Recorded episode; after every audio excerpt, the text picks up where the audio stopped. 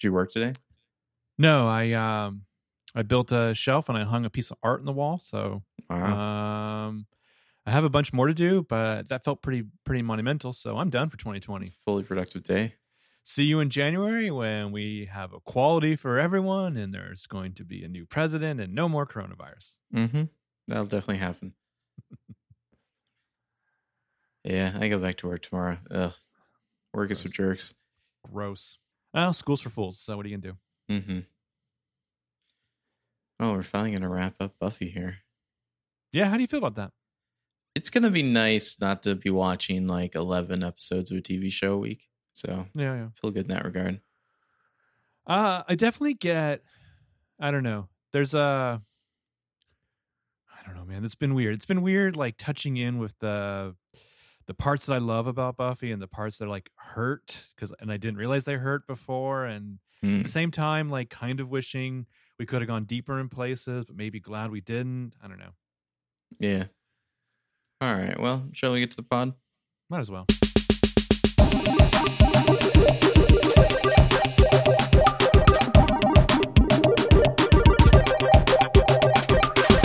Hello and welcome to Headcanon. I'm James.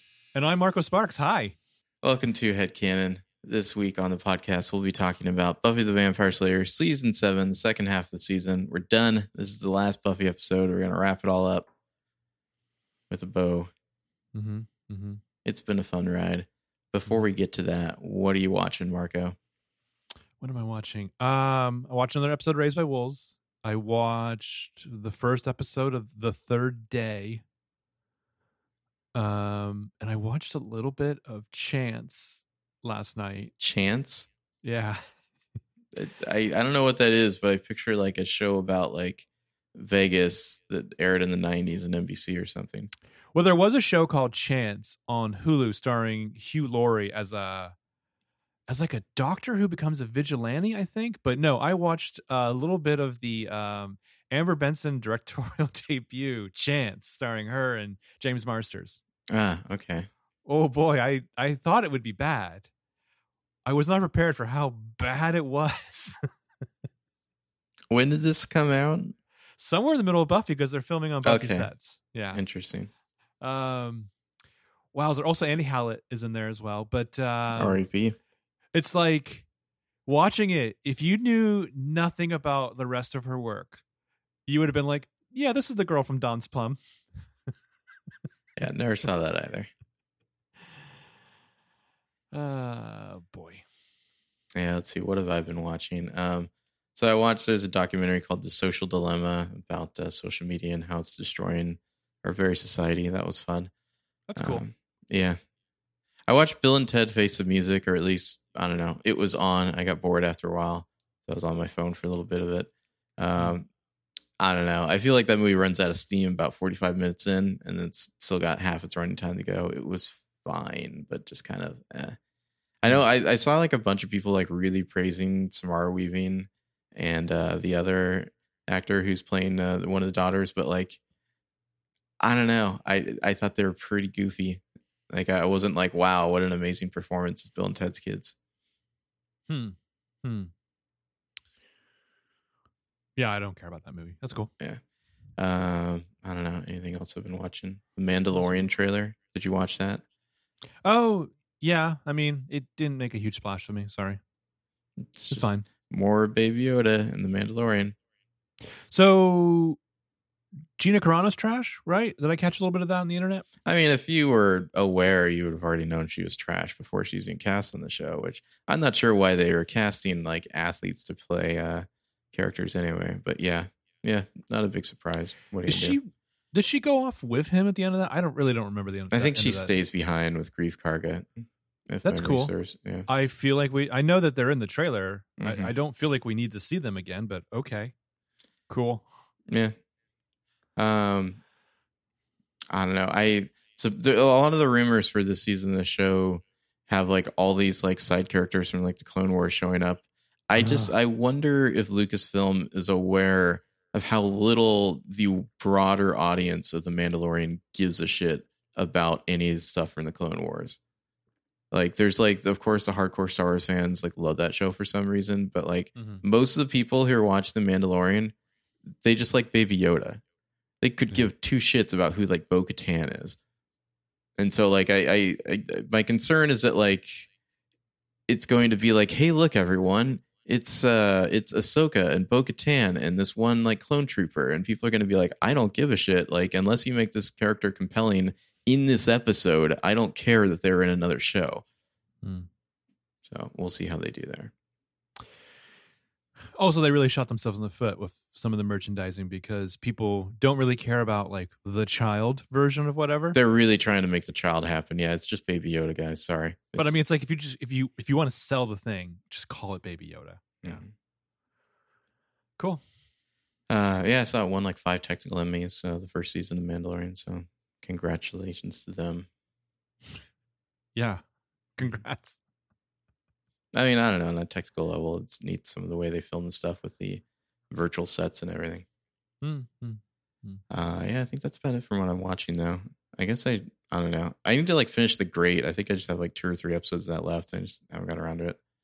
Is that meant to be a miniseries or, like, continue? I think they're doing another season. I think that's why Nicholas Hoult isn't going to be in the Mission Impossible movies. Oh, that would be great. Yeah, cool. What are you listening to? Oh, geez, man. I've just been listening to random music here. Nothing, like, no albums, no continuing songs by anybody. I was, like, looking at that because that was the one thing missing in my notes. I don't know. I don't have anything. You? Most I can say is I was kind of doing a little, like, YouTube rabbit hole dive on Taylor Swift live performances. Cool. After watching her appearance on whatever awards show that was doing Betty. She has a really good one doing Cornelia Street, and it's, like, live from Paris. Like, it's better than the track on the album, I would say. I know you can buy a lot of the Live from Paris as, like, singles on iTunes. Yeah, I could see that. But yeah, I'd say check out the Cornelia Street one in particular. It's just her and a guitar, so she crushes it. Right on. What are you reading? Let's see. Since we last talked, I finished the Jody Gurman book I was reading. I'm so close to being done with Pachinko by Min Jin Lee. Which is good, but I don't know, kind of heartbreaking. And then I think tonight I want to start Piranesi by Susanna Clark. Okay. Yeah, so lots of reading. Are you, I don't know, you're just enriching your mind, or are you building up towards something? A little bit of both. Okay. Yeah. Yeah. I think I've read maybe a couple chapters in The Ballad of Songbirds and Snakes since we last recorded. I just need to bear down and finish it, put some time aside. I think he's about to, like, betray his kind of, like, quasi-friend, the main dude, because he's a good fascist. I don't know. I still don't really understand the point of this book. Snow falls on top. High five. What a fucking douche. I don't think having the word falls in your motto works, yeah. Even if it is snow. And that's it. Now it's time to talk about Buffy the Vampire Slayer, Season 7, the end. Do you have an opening statement? I forgot the right one. So let me just say, kind of like I was saying at the start of this episode, I started watching some of the episodes for this bout, this round, and some of them I was just, like, starting off, I was like, man, I'm just not in the mood to do this. And some of them won me over, and I watched clips from some of the episodes we're not covering, and I don't know, like I said, I a lot of the things that I remember being good about the show, surprise, were good. Some of the things that I suspect they were going to be bad were bad. You know, Sarah Michelle Gellar is even better than I remembered. And by the time we got to the end, the last episode, I feel like this is where, I don't know, I feel like you and I don't disagree, but I was like, you know what, I missed the show all over again. Like, I don't think I knew what I expected or what I really felt when the finale first aired. I believe you and I watched it together. I think we were doing something. We taped it and then came back and watched it. And I remember kind of thinking that at the time, like, that's not real. Like, this God-tier show that's come to mean so much to me, it's not really over. And I feel like I've carried it around with me in some form since then. And rewatching these and then getting to the finale, I was like, oh yeah, this show ended. It's over. And it hit me all over again. So. All right. Well, yeah, for my statement, I'll just say, you know, we made it. 7 long seasons. It's been a delight to revisit the show, even for the bad episodes. I'd say the middle section of Season 7 is a real slog, and Buffy and Giles and Kennedy in particular are all super unlikable. Then Faith and Caleb show up, and it feels like classic Buffy all over again. I think Faith just brings so much to the table as a foil for every character. She's got drama with everyone, and it makes for great TV, whether it's, joking about taking Xander's virginity before Anya could, facing Buffy after the potential's mutiny, or, uneasily accepting Giles's guidance as a watcher. Like, she just brings so much to it. The moments without the main cast, or I should say the moments with the main cast, feel fewer and farther between, I think, but they're all the sweeter for it. And the show ends the only way it could with Sunnydale, a big smoking crater, the open road ahead, and a big smile on Buffy's face. She's still cookie dough, but I think a lot of us became cookies while watching this show. It's an all-timer for me, and I don't think there will ever be another show quite like it. So are you done baking? Is that what you're saying? Yes. Okay. Well, let's start off with S7 E16 Storyteller, the Andrew episode. I have, as usual, 5 moments. I'm so glad you do. I have 8. Number 8, the fact that these words are uttered in conversation. Can't I have a cool, refreshing Zima? No Zima. Shut your face about the Zima and just talk. I love that in-joke because apparently Jane Espenson worked on that ad campaign. So I like to imagine I like to imagine her penning, "What's your sign?" 7. Cut to Andrew's idea of what being like gods looks like. And it's just the three of them in togas frolicking in a golden field, playing a lyre and singing, "We are as gods." And there's a bit of like gold in there. Let's see. 6. Back in Mexico, Andrew and Jonathan wake up from a bad dream. And Andrew's just like, "We're fugitives, haunted by our past, tormented by a message we don't understand." And Jonathan says, "We're hunted men, driven mad by forces beyond our understanding." And Andrew says, "We're men of hidden power, tortured from within by a voice from out of nowhere." I just like that. What's your number 5? My number 5 is when Andrew says it's time to do some introductions. It's all very meta as he's kind of in the kitchen there with all the potentials and various people. And then Amanda starts to talk and he says, "Oh, not you, sweetheart." Also, Amanda entering my suspects list. Really? Okay. You got to stop calling it suspects list. That's very problematic. I know. I'm sorry. Number 5 is when Andrew's camera captures Willow and Kennedy making out on the couch, and he's like, "Hey, here's something I think you're going to be interested in, gentle viewers." And he zooms in on the window behind them. He's like, "Look at the fine works Andrew did in placing that window sash. You can't even tell it's new. It blends in so well." He's extraordinary as they're just like hungrily making out. Like the cure for the coronavirus is in each other's mouth. So my number 4 is when Anya comes into the bathroom where Andrew's been filming himself, and she says, "Why can't you just masturbate like the rest of us?" I love Anya. Where's Anya living during all this? I wonder. Where's she living? Yeah, I guess she still has an apartment, right? I don't know. She seems like she's over at the Scooby's place a fair amount. Yeah, just quietly rubbing one out. Mm-hmm. Although I suspect Anya is not quiet. Not quiet. Yeah.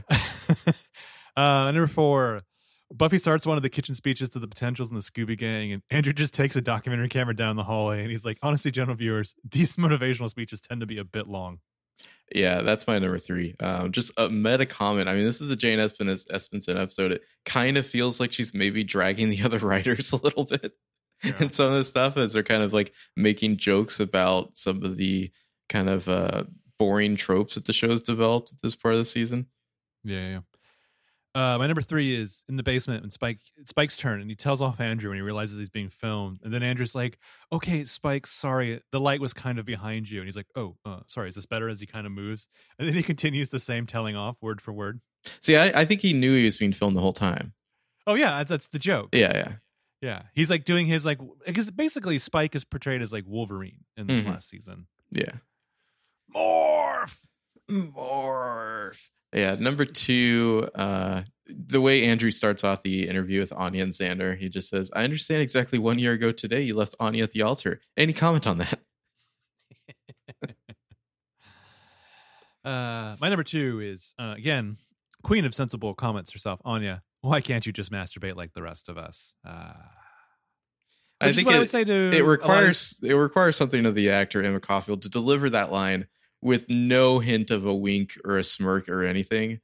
Like, she's just completely straight-faced about it.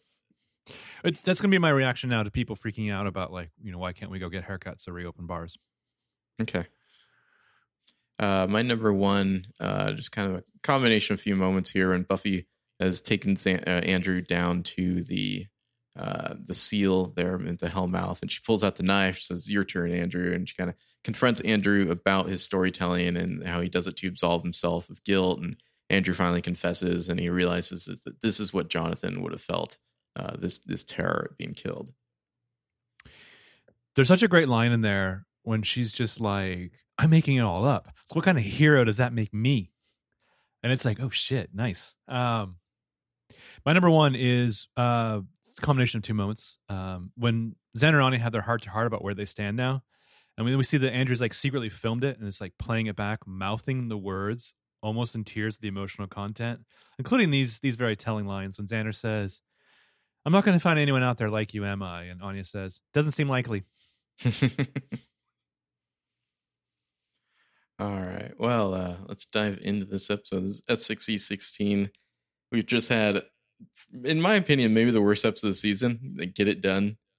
Episode 15. That is the one where Kennedy bullies. Kennedy has like been put in charge of, like, she's like the drill sergeant of the potentials, and she like bullies one of the girls so hard that she kills herself. And then Buffy finds out, and she's just like, "What a weak idiot." Yikes. Hope the rest of you aren't weak like her. And Jesus. I don't know, man. I'm trying to think of, like, at the time we watched this. I know when we watched the early season of the show, when they aired, a lot of Xander's like casual nice guy misogyny, it didn't really trip any flags or anything, because that's just kind of like how society was at the time.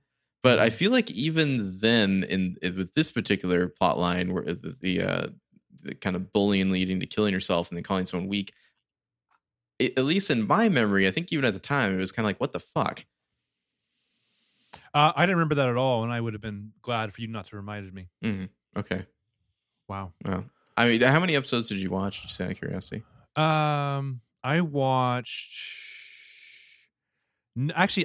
This is the first one I watched of from where we left off, from Bring on the Night. Mm-hmm. I didn't watch it because I was like, I'm looking at it, and I'm like, other than they find out that Giles is like real, and she has a vision with like the Shadow Men, I was like, nothing happens in any of these episodes, right? And then I watched a little bit of Lies My Parents Told Me, and then I watched from Dirty Girls on. Okay. Well, as the Spencer Hastings of the podcast, I watched all 11 episodes of this half of the season, plus the Faith episodes on Angel. Oh, right on, right on. Mm-hmm. Where like she like takes the drug, and he like drinks her blood to like get the thing. Yeah, she's in like I think 3 episodes where they break her out of jail, and she's hunting down Angel, and then she tricks Angel into biting her, and then they're both like slowly dying, and it's a lot of evil Cordy stuff going on there.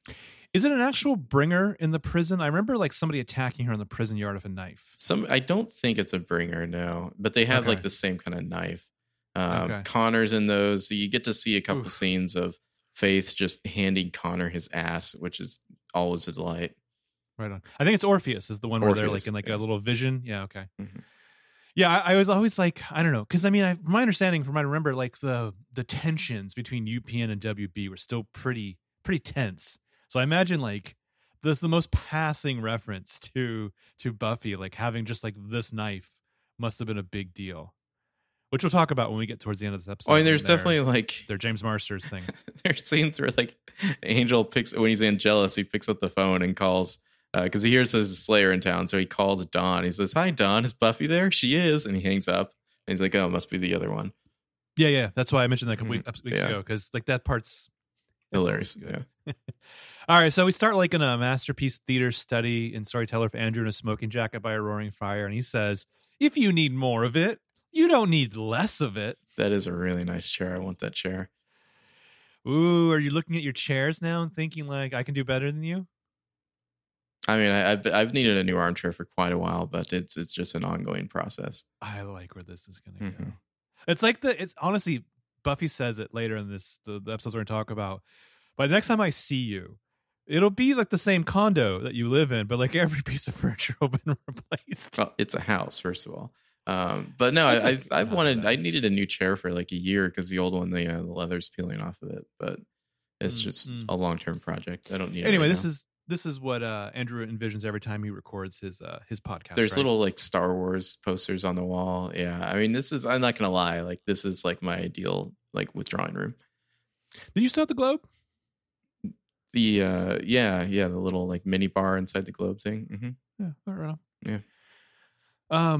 So he narrates a tale of Buffy in the cemetery doing some slaying with the vampires. I almost wanted there to be like bubbles in his pipe there that he has. Yeah. I'm kind of shocked there wasn't. Yeah. So I like in this flashback though, everyone is doing like outrageous acrobatics. Yeah, Buffy does like a full handstand on top of this like crypt thing. So, of course, we see that the Masterpiece Leader studies in his mind. He's actually narrating this tale to a camera as he sits on the toilet in the Summers home's one bathroom. That's unacceptable. There's a knock on the door and it's Anya, wondering why he's been in the bathroom for 30 minutes. There's like 30 girls in that house by now. Yeah. 30 plus people. This is a heinous crime for you to spend this much time. I mean, there would be essentially a revolving door in that bathroom. There'd be a line all the time. Oh, yeah. I mean, people would be doubling up. You'd be... Have one person like pooping in the toilet, one person like pooping in the tub. Sure. Although, I guess this means that Anya's like slapping skin somewhere else because she wouldn't take up the bathroom. She knows that's cruel. Keep going. I mean, right? I mean, she's what, like in the backyard? Well, she does. She got to go back to her own place, I guess. I only go home to masturbate. There's a T-shirt. So this is when she says, "Why can't you just masturbate like the rest of us?" Enough said. Also, Buffy's house has a nice little magazine holder right by the toilet. Yeah, it's like a doctor's office. Yeah. But while you're dropping the kids off at the pool, yeah. So after the credits, we're back in the flashback with Buffy in the cemetery, having recovered from where we left her and having just dusted a vampire. And so Andrew was there, having filmed the whole thing, and he's wondering why vampires can show up on film. I love video or video. Why they show up on video? Yeah. There's a crazy crane shot here, like pulling up big and wide as Buffy argues with Andrew in the cemetery. I feel like they were just like, we've got the crane. Mm-hmm. Fuck it. No reason for this crane, but whatever. So outside the bathroom now, Anya pulls him out of the bathroom where we see like 3 girls were waiting to use it. Also, this girl's in there for like 30 seconds. What is she doing in there? Because she had to go. The other girls look like they're about to do like their morning routine, like they've got their little bags. Yeah. But that one girl was like, she's like doing the pee-pee dance and everything. So, just a reminder, this is a true story. A shit ton of strangers picked to live in a house, work together, had their stupid lives taped, and find out what happens when people stop being polite and start getting real in the bathroom. And Anya's like, why were you videotaping yourself anyway? It sounds like kinky business to me. I mean, in general, if you're bringing a video camera into your bathroom with you, what are you doing? Like, one of the jokes that no one ever talks about from the Office Dinner Party episode is when they do the tour and they go into the bedroom and there's just the camcorder set up by the bed. Like, babe, you were supposed to clean up in here before people showed up. I like how Andrew kind of like tries to get Anya on his good side by offering to interview her for it to give it some editorial balance and glamour. And she's like, oh, wow, balance is important. Yeah. I could absolutely bring that. Well, that's kind of like the joke with everyone but Buffy, I think, gets swayed because like, oh, but I was going to interview you too. Oh, okay. Yeah, that's cool. So Andrew's whole thing is that he really thinks that the Slayer story needs to be told here. He's got the whole thing with his like whiteboard where he's explaining the Hellmouth. Well, and it's just like, from what we understand from Buffy, this apocalypse is going to be pretty apocalyptic. So this seems kind of pointless. Mm-hmm. Yeah, so in the basement with the whiteboard, not as good as the less is more approach that Giles took. And those come back in another episode. Oh, did they? I think possibly it's the one where Choanne shows up, I think. Okay.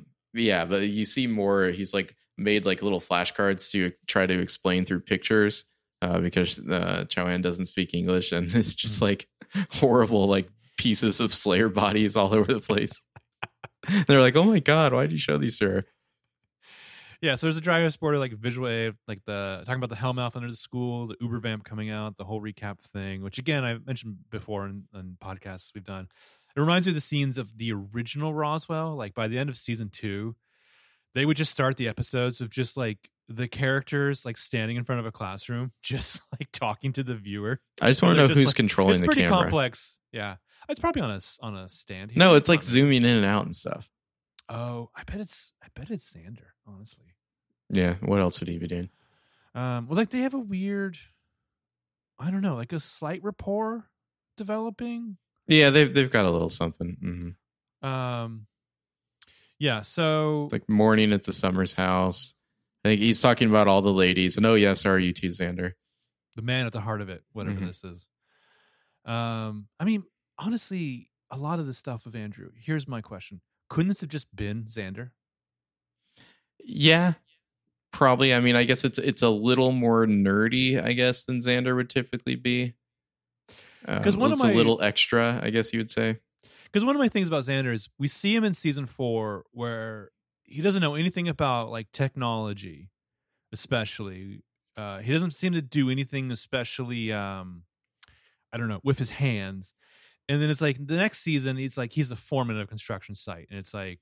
I mean, it would have taken a little bit of work to get Xander to this point, but you probably didn't need the Andrew character for this. But I guess they liked him. Regress after the faux wedding debacle.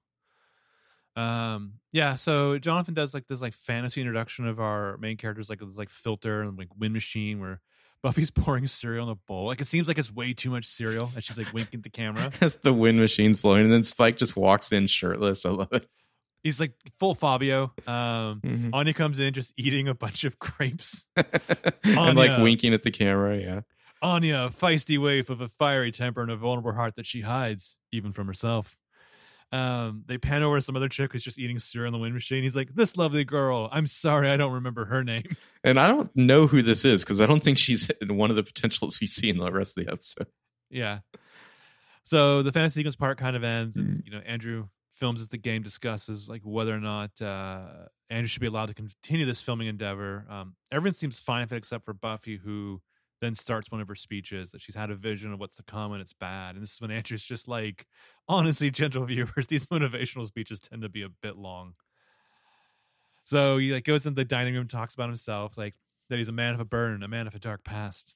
Well, this was the previous episode. Buffy had this vision when she does her little like goes through the portal to like talk to the people who made the first lair, and they give her a vision, and she sees all the Uber vamps that are waiting below the Hellmouth, like the massive army of them, which is pretty bad CGI, but you know, what are you gonna do?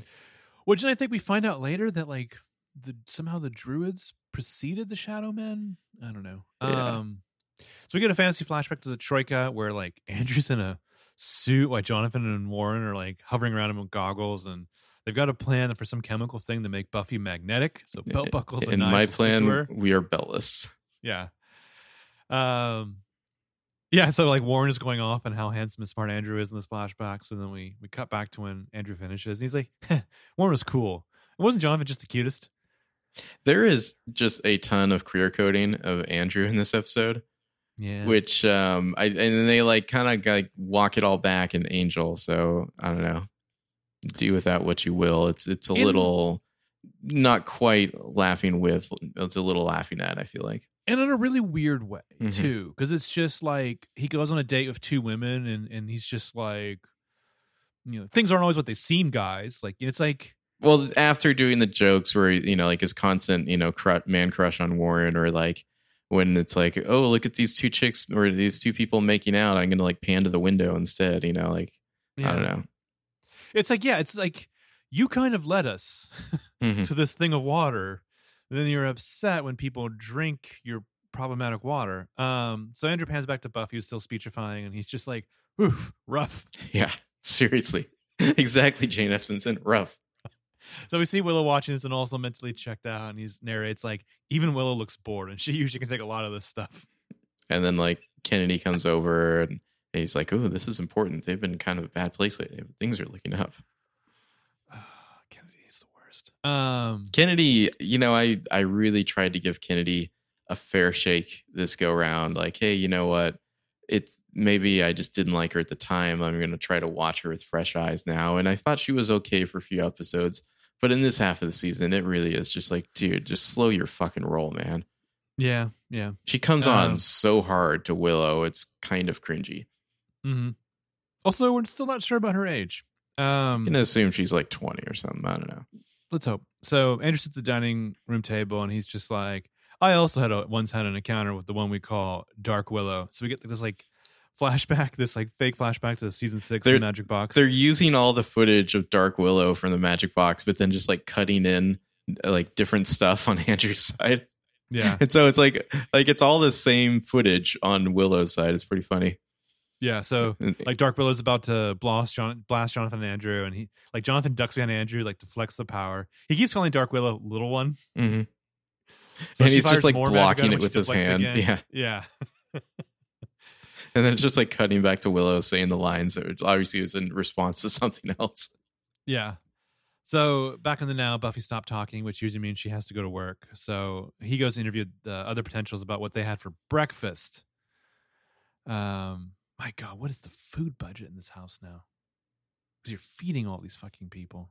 Yeah, then we have Buffy at school. She's got to break up a fight. She sees a girl starting to disappear, like back in like the season 1 episode. So she has to come over there and like stop that from happening. And there's this guy talking about how he's so stressed he's going to explode. Like there's just a lot of shit going on. Clearly all caused by like the Hellmouth. Also, a girl comes out of the bathroom saying, "The mirror said I was fat. It said it." Oh, how does your thing look when Buffy slaps the girl? Is it clearly like in the Hulu version, her hand clearly makes no contact whatsoever? Let me see, because I know I was watching the episode where Willow kisses Kennedy for the first time, and then she turns into Warren. Uh-huh. And like so, at the end of the episode, it does the whole thing where it's kind of panning around, and it's like, oh, it's a different person, but like there's so obvious of a cut there. Where it's just like they just do a match cut to like, oh, now it's Willow. Like it was really sloppy looking. Yeah, she definitely just. Oh, I mean, she's supposed to be invisible, I guess. So fine. Because she's like fading out like Marty McFly in the photograph. But like, also, you just reminded me. I really didn't think I would see Adam Bush as much as we have. He was in a fair amount of this season. Yeah. My God, he's like every other week they've got some kind of Adam Bush thing. So she sees another nerd telling his friend that, like all the pressure he's under, I feel like he might explode. And so Buffy runs over and tells him to relax and have one of his friends give him a foot rub. They are a little laissez-faire about this kid later. He completely explodes in the hallway with blood, like guts everywhere, and they're just like a wah wah wah, like a fucking chunky meat firecracker. Yeah. Which means parts of him emit it in somebody's mouth. So before that, though, Buffy comes in telling Principal Wood that something's happening. He's got a cut in his forehead because apparently when he got out of his car this morning, someone started throwing rocks at him, which I found hilarious. I don't know why. Hey, Principal! By this point, she knows that Principal Wood is the son of the Slayer who Spike killed. I don't know if she's put that together yet, that Spike was the one or not. It's unclear whether or not she knew that. He's told her. Well, she knows that his mother was a Slayer who died. It's unclear whether she knows that Spike was the one who did it. So she may not know that his mother was Nikki Wood. Yeah. Okay. So Buffy says that there's this thing that happens sometimes over the Hellmouth where something that feels a certain way becomes that way, like body shaming mirrors. There's a great cut when they mention the Hellmouth, and it just cuts back to Andrew on video like tapping on his drawing of the Hellmouth. Yeah. It's a pretty funny cut. Buffy says that she's seen all these things happen before, just not all at once. So he's like, "So what?" It's like all like hell's all up, busting out all over, and she's like, "Exactly." This is when he's tapping the thing. The kid explodes, and Buffy says he really should have had that foot rub. Yeah. They're so cool about it. Mm-hmm. It's just a weird cut to commercial. So after commercial, Andrew's interviewing Dawn at the dining room table. Did you pick up on like some weird energy between Andrew and Dawn this half season?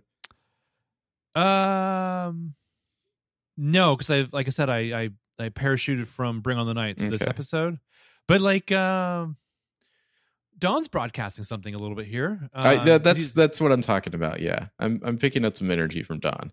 But yeah, I mean, I don't think the energy is necessarily directed at him, but like he's like, Dawn is a typical American teenager, bubbly and sweet, with a hunger for fun and a smile that lights up the room, and she blushes and waves, and she's like, "Hello," and he's like, "Dawn used to be a key," and he like zooms in on some keys on the table, and he's like, "I don't really know what that means." Mm-hmm. Then we have the joke about it's Willow and Kennedy are making out on the couch, and he's like, pans right past them to zoom in on the window and the carpentry work that Sanders done. So at the high school, Buffy and Wood are like looking at like blueprints for the school, and she's saying that again that she's seen all this before. While all this once must be the seal. So in the living room, this is when Andrew's about to interview Xander and Anya. They're on the couch. He like sets up the camcorder across from them. And he's like, so I understand exactly 1 year ago today you left Anya at the altar. Any comment on that? And he's just like, whoa, what the hell? Xander says, I've apologized enough. And it's like, have you? Well, yeah, I mean, this is pretty fun, though, because, you know, Andrew's just like, I just think people will be interested. Anya's like, I know I am. But you think it was something that called for an apology. Well, yes. So you think it was Andrew's, the right thing to do? And Anya's like, of course he doesn't think it was the right thing to do. And Xander's like, it was the right thing to do. And Anya's like, what?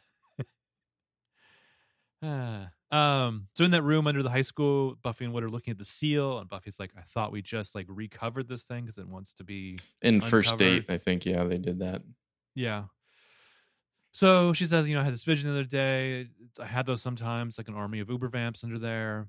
Robin studies things closely. Like Willow's done a search for it on the symbols database, but everyone likes a good goat's tongue, including rock bands, covens, and Greek cookbooks.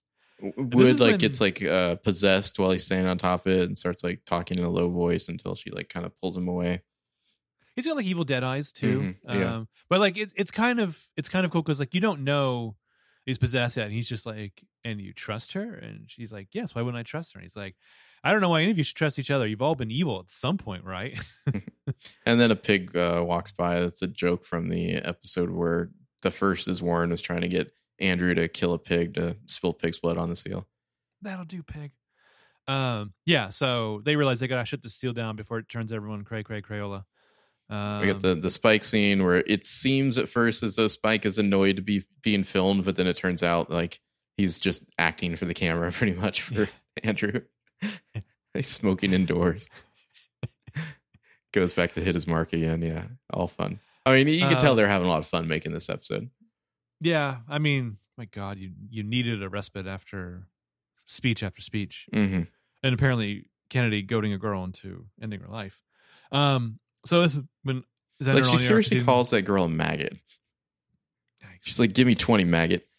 So in the previously ons, I was kind of laughing at the thing where they're all like doing like tai chi hayas mm-hmm. in the backyard, and like Kennedy's like drill sergeanting them, because I was just like, why? Why is she? Because it just it brings the most attitude to it. I think that's been established that Kennedy had a watcher. Okay. Like previously, she'd been located by the council and had a watcher, so she's more like up on stuff than say like Buffy would have been, because Buffy didn't have a watcher before she got chosen. I find it hilarious though, because my understanding, and I don't know where like the movie meets like those season 2 flashbacks, is that like Buffy was the Slayer, and then she had a watcher. Like a watcher came and approached her, and you know it was weird because this old guy is like saying you're the chosen one. It seems odd when it's like just like some stodgy old British guy going to like a potential and being like, you might be special. Yeah, how do they explain that? And once you turn like 18 and you're not, I'm just going to drop you mm-hmm. like a bad habit. Yeah, so this is I think Kendra as well. I think Kendra mentioned having a watcher like before she was chosen. Oh, I don't know. But I mean, yeah, at least Kendra was an actual Slayer. Mm-hmm. You know, and man, I just couldn't see Kendra like fitting into this group. She wouldn't deal with any of this shit. You mean as a Slayer or as potential? As a Slayer, like just like if Kendra was somehow like in season 7, I just can't imagine her putting up with this nonsense, like Kennedy and all the others. So this is when like Anya and Xander like having like continuation of their conversation, like kind of like DTRing like where they are now. And, do you still love me? Yeah, that kind of stuff. Yeah, like she has a great bit about, you know, we can go on this merry-go-round of rotating knives. I blame you, you blame me. We both end up cut to shreds.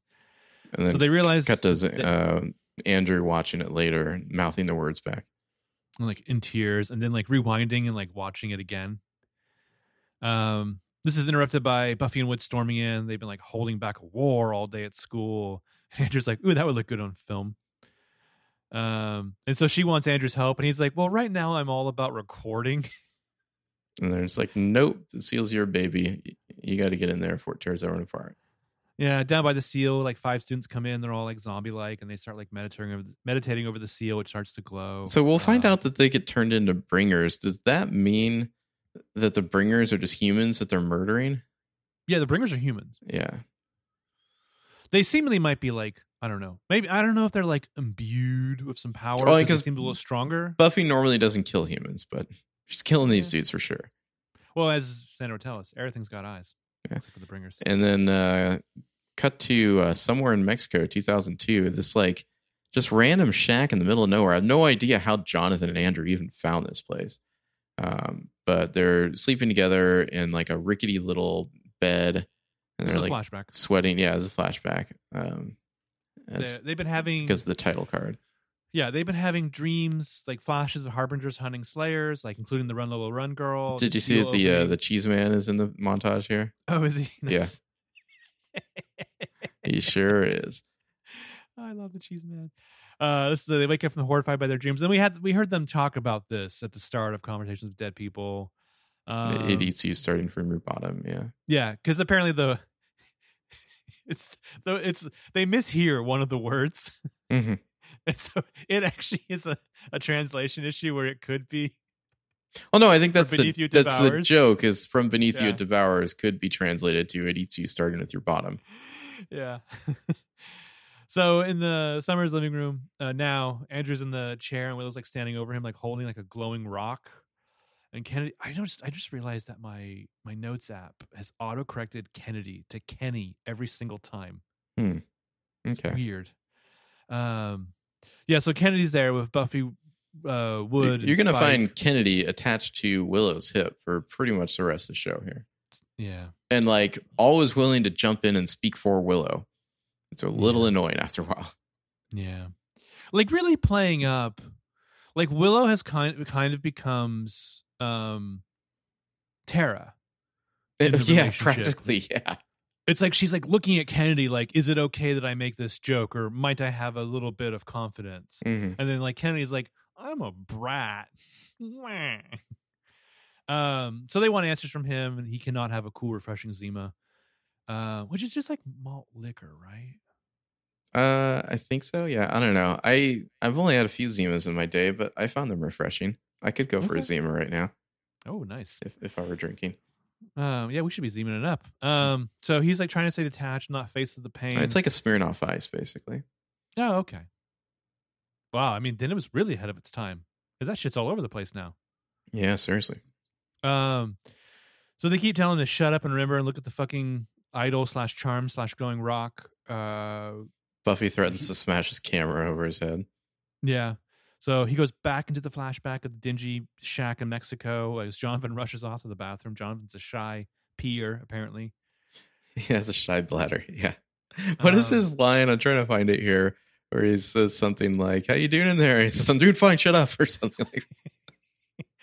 Suddenly Warren is there. Like the first is Warren has like tasked Andrew with like getting a certain knife so he can stab Jonathan. Yeah, here's the line. It says, Jonathan, you okay in there? And Jonathan says, don't talk to me, I'm fine. Which is telling of the bathroom situation that seemingly there is no door. I guess so, yeah. Like, or quite frankly, it could be a bucket. I just remembered that's a threat that Wesley makes when he has the girl in his closet. I'll take away your bucket, yeah, Lila. We like had Lila? Like a he had like a romance with her at some point on that show. He was like sad dirty, when she died. He had like a dirty like on the DL sex situation. Well, in the first Faith episode in season 4, it's like they find her body because Cordy killed her, and they don't know that, but they think Angelus did. And so he's like, oh, I'll like destroy her so she doesn't become a vampire. And so it's like he keeps on having these like conversations with like her ghost until he finally just cuts her head off. It's all pretty dark. That's also not the end of Lila. Mm-hmm. She shows up later in that finale with like her head reattached, but like the gross little, severed. I liked Lila. Line. Yeah, I liked Lila a lot. And she's the one who like brings them to Wolfram and Hart. Anyway, so Andrews hesitates over the idea of stabbing Jonathan. The first tells him it's all part of the plan. They'll get a big ass reward. We'll live as gods. So we get the we are as gods. This is the kind of humor on Buffy that's just a little too much for me. And they go back to it twice. Yeah, they love it for sure. They even put in the credits instead of erg arg, they have them saying we'll live as gods. Yeah. So, but Willow actually wants the knife, suspecting there's something there. He reveals that it's in the cutlery drawer because they didn't have any steak knives here. And Willow's like, "You put your old murder weapon in of our utensils," and Andrew's like, "I washed it." Kennedy's just like closer than everyone else, like in his face, like she's about to do something at any moment. Settle down, Kennedy. Kennedy knows no boundaries whatsoever. Kennedy, it's whatsoever. The name of the show is Buffy the Vampire Slayer. It's not Kennedy the Vampire Slayer. I fucking cheered in the finale when Buffy throws some serious shade at her. Yeah. So Willow thinks about something the first told Andrew about like driving the words deep into him. She thinks there might be something on the knife. So Kennedy brings back the knife, and Andrew recognizes the fucking demon language, or even a proto. Well, this is his specialty is like demonology stuff. So sure, whatever. They suspect a connection to the language on the knife and the seal. So they take Andrew down there along with like Buffy, Spike, and Wood. I don't think Willow's there, right? No. Oh, speaking of being an expert on languages and whatnot, like I don't know if it was in the stuff you saw, but like Dawn basically becomes like a research expert. Like about halfway through the season, they just decide that like she's going to be really good at that kind of stuff. So she's like doing like translations and stuff. Well, I mean, what else do you have Dawn do? Yeah, really. Especially when she finds out about Kennedy's tongue. Yeah. She's like, oh, I just got that. So at the school, they see it like it's a war zone. It's like a cross between like a community special episode and how the Republicans always describe liberal cities of like trash can fires. Where did like the oil cans, like the burning oil drums, where did they come from? Why are they in the middle of the school? It's like the same oil can from like the I touched the fire and it freeze. Yeah. You see, like graffiti on the walls, die cheerleaders, marching band rules. The lockers are trashed. There's like students everywhere like going crazy, like Outlander. Spike's just like, nice way to run a school. there's lots of weird tension between Wood and Spike, or at least, but like coming from Wood mostly, where Spike's just kind of like, what is this guy's deal? He's like up my ass, you know? Yeah, because he's just like, there's got to be kids injured here, and Robin Wood's like, yeah, easy picking for the likes of you, huh? And Spike's like, hey, guy, climb out of my ass, huh? Could you just climb out of my ass, Skylar? Yeah. So even Andrew is just like, check out Spike and the principal. Something going on there. Sexual tension you could cut with a knife. So some of the students attack, and like one carries SMG away, which is funny to me. They got like a hockey stick. Yeah. So Wood and Spike like fight off a few students. Like Spike makes a comment about how like the students are stronger now. I guess he has the chip out now. Yes. Okay. Was it Graham? No, it was a bunch of nobodies. Oh, bummer. They're just like Agent Finn told us to extend to you every courtesy or whatever. Agent Finn, give me a break. They might have even given him a rank. I can't remember. Give me a fucking break. That dude's like 22, whatever. Yeah. Okay. I mean, like the guy who's like plays Graham, like, so he just like stared at the phone that weekend waiting for a call that never came. Poor guy. So, Buffy stations Spike and Robin Wood at the door to protect the exit, and Buffy takes Andrew with her, and they go downstairs, and he's narrating, and she grabs a camera and turns it off. I guess I don't love this episode, which is why I feel like I'm rushing through it. Sorry. She calls him a murderer. He doesn't like that word. I mean, I do think it's kind of following up on the general kind of dismantling of like the nice guy nerd tropes that they've been doing in the previous season. And kind of like, you know, like toxic masculinity, toxic nerd masculinity before we even like kind of had the language for that. Like, I think it's now kind of getting at this idea of like people who are constantly spinning their own narratives to absolve themselves. And it's like, if I just put it in a story, it's like, it's not my fault type of thing, you know? Yeah. So I think it's really effective the way that they break that down and kind of force him to kind of confess and take responsibility. Little Big Bang misogyny. Yeah. Mm-hmm. It also kind of reminds me of, like, I always liked the Darren Morgan episodes on the X-Files, but they were always so weird because they were so goofy, you know, following on the heels of like Fluke Man and like the weird, like satanic cult in a high school episodes. So because you have like these flashbacks that Andrew's giving to like when he killed Jonathan, and like the first time it's like, Andrew doesn't want to do it. And, oh no, they got in a fight. And like, it's basically Jonathan just like fell on the knife, you know? And then like Buffy's just like calls bullshit on it and like suggests that like maybe like the first made him do it. And so then like in the next version, he's like possessed instead, you know, like it wasn't his fault because of that. When she's flat out says, you just completely change your story. Yeah. You just change the story when I, you know, provide you with new information, basically. Yeah. So they get to the door, they hear the students chanting, they go in, they see these kids that, like, fucked up their eyes, like they're harbingers, and they look over in Buffy and Andrew's direction. So after commercial, we're in the basement of Buffy's house. Xander and Anya have just fucked Spike's bed. The fuck basement, yeah. All the action happens down here. The best part, they lit exactly 4 candles. Uh-huh. They gotta light a few. Do you? Yeah. You're like, sorry, I know you got to get it going, and like I got the juices flowing, but like we got no candles. We just got to get a couple candles going. There is a funny bit fucking about fire in one of the later episodes where I think it's Anya is like giving a lesson to the potentials, and she mentions having sex on that bed, and like the 4 girls just kind of like scoot forward off the bed. Yeah. As Arya would say, do you mind? That's kind of a sacred space. Mm-hmm.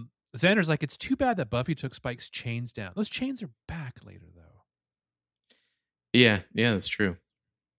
Like, right? I mean, did I miss something? Did the chains go back up for a reason that I missed? I don't think so, no. I think it's just for a joke. Xander actually says, I feel good. And she says, well, yeah, I'm a Spitfire in the bedroom. Spitfire. He always knew they'd do it again. And she's like, one more time anyway. And they wonder if it's like the last time or not. And I actually almost screamed at the TV when Xander says, like, this feels like a last time kind of thing. I was like, really, Xander? You got nothing else going on in your life, buddy, except for some, frankly, haunting wet dreams. Yeah. Teenage girls. I can only assume that Xander's like trying not to push too hard or something, because seriously, you have nothing else going on, dude. Like, maybe he's just not trying to like go too fast with Anya again or something. Yeah. At the school, although at the I should say it, in Chosen he finds out that Anya died and he's just like, huh, that's my girl. Yeah, he says, like, I guess they off screen were like official again, I don't know, or he was just possessive. Well, I mean, anyway, they do have sex again for sure in one of the later episodes, thank God.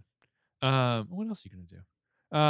So at the school, Spike finds one of the kids' weapons, which is just a board with some nails in it. Yes. Wood starts like wailing on a kid with this, just like with the board turned the other way. I feel like these are still students, dude. Like, I don't know. That was one of the weird things about watching this season where like Buffy's like an adult at her high school now. And it's kind of like, hey, these are all children. I don't know if you should just be beating them up. So my question for like that I have written down for the finale is the metaphor like you're never done fighting the battles you had to fight in high school? Sure. Like for your identity and your persona, like you're always going to have to go back and fight for who you want to be or who you... I was like... Because I kept thinking like, why are we back at the high school for the finale? I mean, mostly just for the show, I think. At one point in this fight, Wood like sees a stake on the ground and he picks it up and like Spike's turned the other way and Wood's just like about to stake him, but then he like gets tackled by another kid. Yeah, in your fucking face. So in the basement, Buffy's like fighting off with like those Bringer students.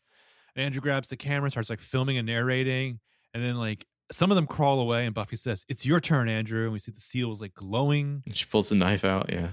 Yeah, so he assumes that she wants him to stand on the seal and hold the knife and say some words. Maybe it'll turn off. And she's just like, that doesn't really make any sense. And it's like, she's like, we'll do some research, you know, which LOL, so that the blood on the person of the person who opened it will close it again. So she starts telling like some story and he starts telling some story. She loses it, yells at him, tells him stop telling stories. No one's to blame except for him or he claims that no one will be to blame because they're all following some script. And she's like, life isn't a story.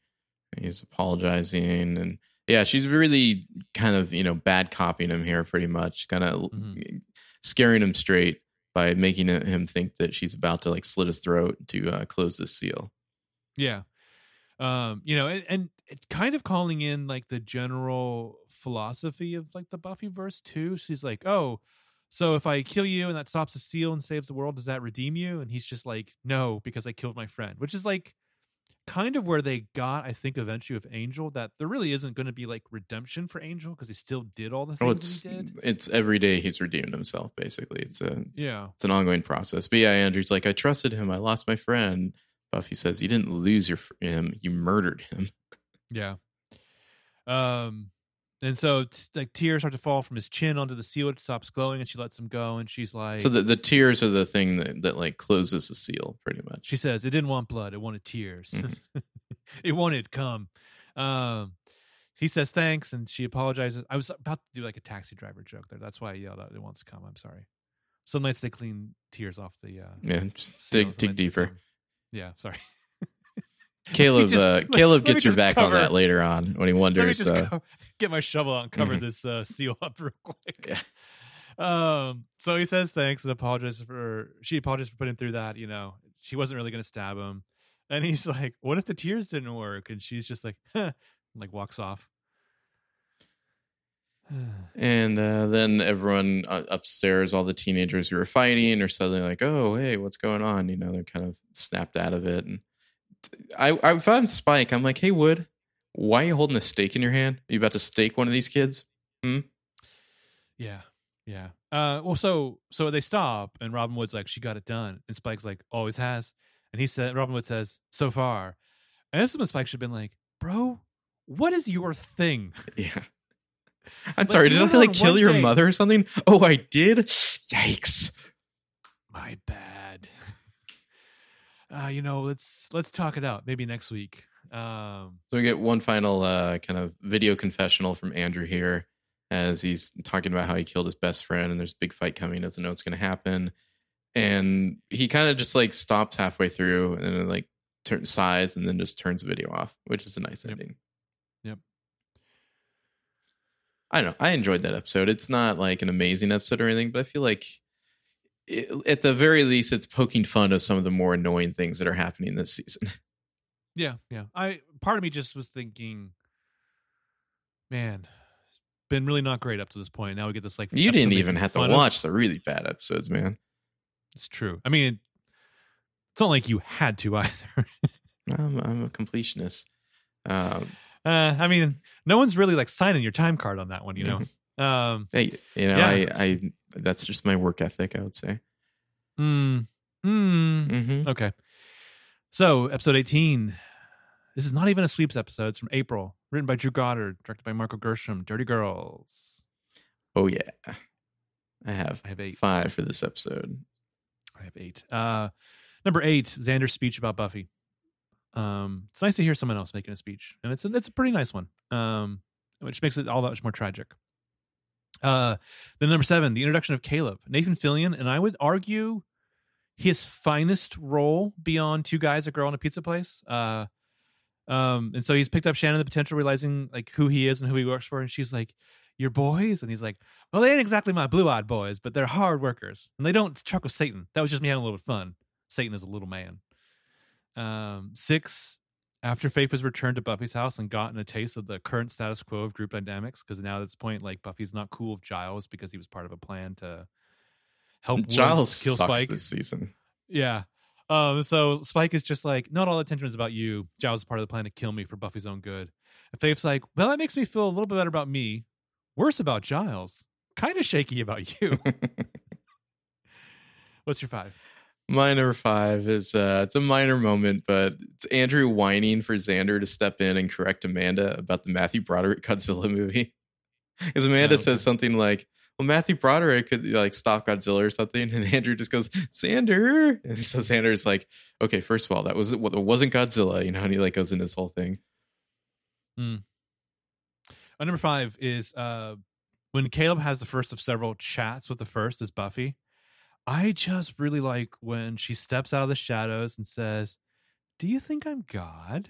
She is incredibly sexy in this scene too. Her like weird like role play that she's doing with Caleb is something else for sure. Yeah, baby. Like, is this his? I mean, Caleb. This is one of those like, how is Joss Whedon so good at writing these characters? Yeah. Type of moments, you know? Because yeah, they really tap into a vein of patriarchal misogyny mixed with religion that is truly impressive. I have a lot of questions about Caleb, but yeah. What's your, what is it for? Yeah, speaking of patriarchal misogyny, Caleb's intro, as you mentioned earlier, or the kind of turn is when she's like, oh, I don't know why those guys are chasing me. And he says, did you ever think that maybe they're chasing you because you're a whore? And she's like, what? And then this line, born with that gaping maw that wants to open up and suck out a man's soul. Yeah. On there's the nose. There's a bunch of them. They're just like stuck in there that you don't even notice. Like Stick and Splits. Yeah. There's another, it's about like vampire semen, I guess is what he's talking about at some point or something. Yeah. I didn't catch that. Oh, no, wait. No, it's not. It's something about how wine is like the blood of Christ. Then, like, I can't remember the word he uses. Oh, the white zinf. Yeah. It would be like the lymph. Yeah. Mm-hmm. So, my number 4 is Andrew's introduction of Faith and the sequence of her fighting Spock from Star Trek. The beauties of being on UPN, right? Mm-hmm. And like just the fact that like, later, a volcanologist, he studies volcanoes. Yeah, and he's like, why would she fight a guy who studies the Vulcans? Yeah, my number 3 is Caleb's speech at the end, which I used to have memorized completely for some reason because I would just memorize weird stuff like that. Now it's a simple story. Stop me if you've heard it. I don't think I can do all that anymore. I told you it has a happy ending. Mm-hmm. My number 3 is Faith's return, and she's shocked when she encounters Buffy. She's like, are you protecting vampires? Are you the bad slayer now? Am I the good slayer now? Buffy's like, he's with me as a soul. And Faith's like, oh, he's like Angel. And Spike's like, no. Buffy's like, sort of. And Spike says, I am nothing like Angel. Yeah. He wears lifts, you know. That's my number 2. Just the meeting of the 3 there. Are you the bad slayer? Am I the good slayer now? Faith is so much fun. And just the constant tension between her and Buffy. It's like you want them to be friends. And yet they're just like always going to get on each other's nerves. My number 2 is a tie between 2 moments because I realized I fucked up my numbers. It's Xander loses an eye / Caleb's speech at the end. Okay. Yeah. Well, Caleb taking Xander's eye would be my number 1. He says, you're the one who sees everything, aren't you? Well, let's see what we can do about that. And he pokes his eye out. It's great. And it's really gory. Love it. The tragic thing about the Caleb character, like you said, it's the crossroads between like misogyny and religion, and how those 2 are not yeah, it's peanut butter and jelly. Yeah. But the problem is that you have Nathan Fillion, who's pretty good with it, but like it feels like a shot in the arm of this season. It's like even more frustrating because it's I think it's because you have a tangible villain played by a good actor. I mean, it's nice to see the like, you know, Buffy or SMG being evil as the first, or you know, Drew occasionally, but it's not the same as having an actual villain and one with their own personality, really. Yeah, I mean, and like, meanwhile, like Gina Torres didn't get the same courtesy.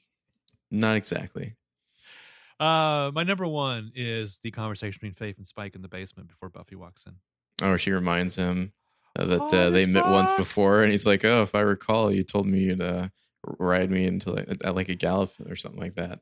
Hot as fuck. Yeah. Well, I mean, that's just Faith, the raw sexual energy that's bouncing between her and every character she's with. I feel like it might have been a reshoot too, because he's like wearing pants with like the blanket in a certain way. And I feel like he probably wasn't wearing the pants at one point, and they were like too hot, too sexy, too last tango. Well, she's talking about, oh, this one guy liked to dress me like a schoolgirl with a bullwhip. Yeah. Naughty nurses and horny cheerleaders. Just depends on who's on top. And he's like, I'm guessing that would be you. Yeah. And then she like sidles into the bed with him to like, as they keep smoking together.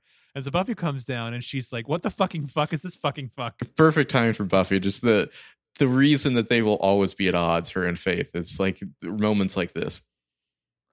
I mean, and again, the seconds that Faith gets from Buffy are the sloppiest.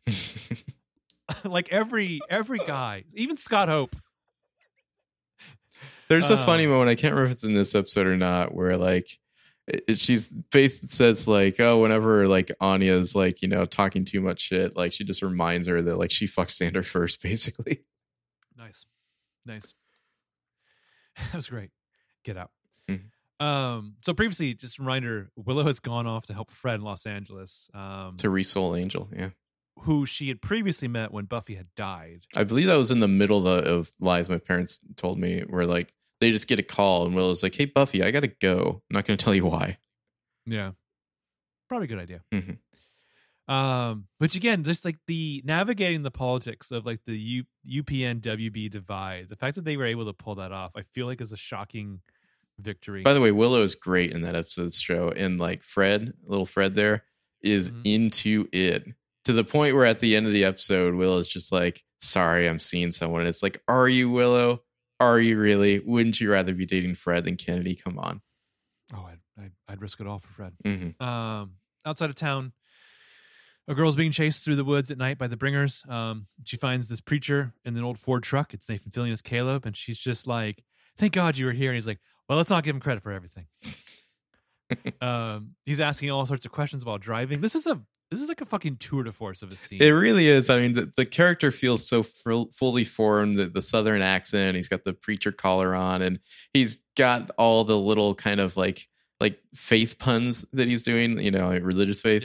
Yeah. Yeah. It's all there. Like immediately. It's what a great character introduction.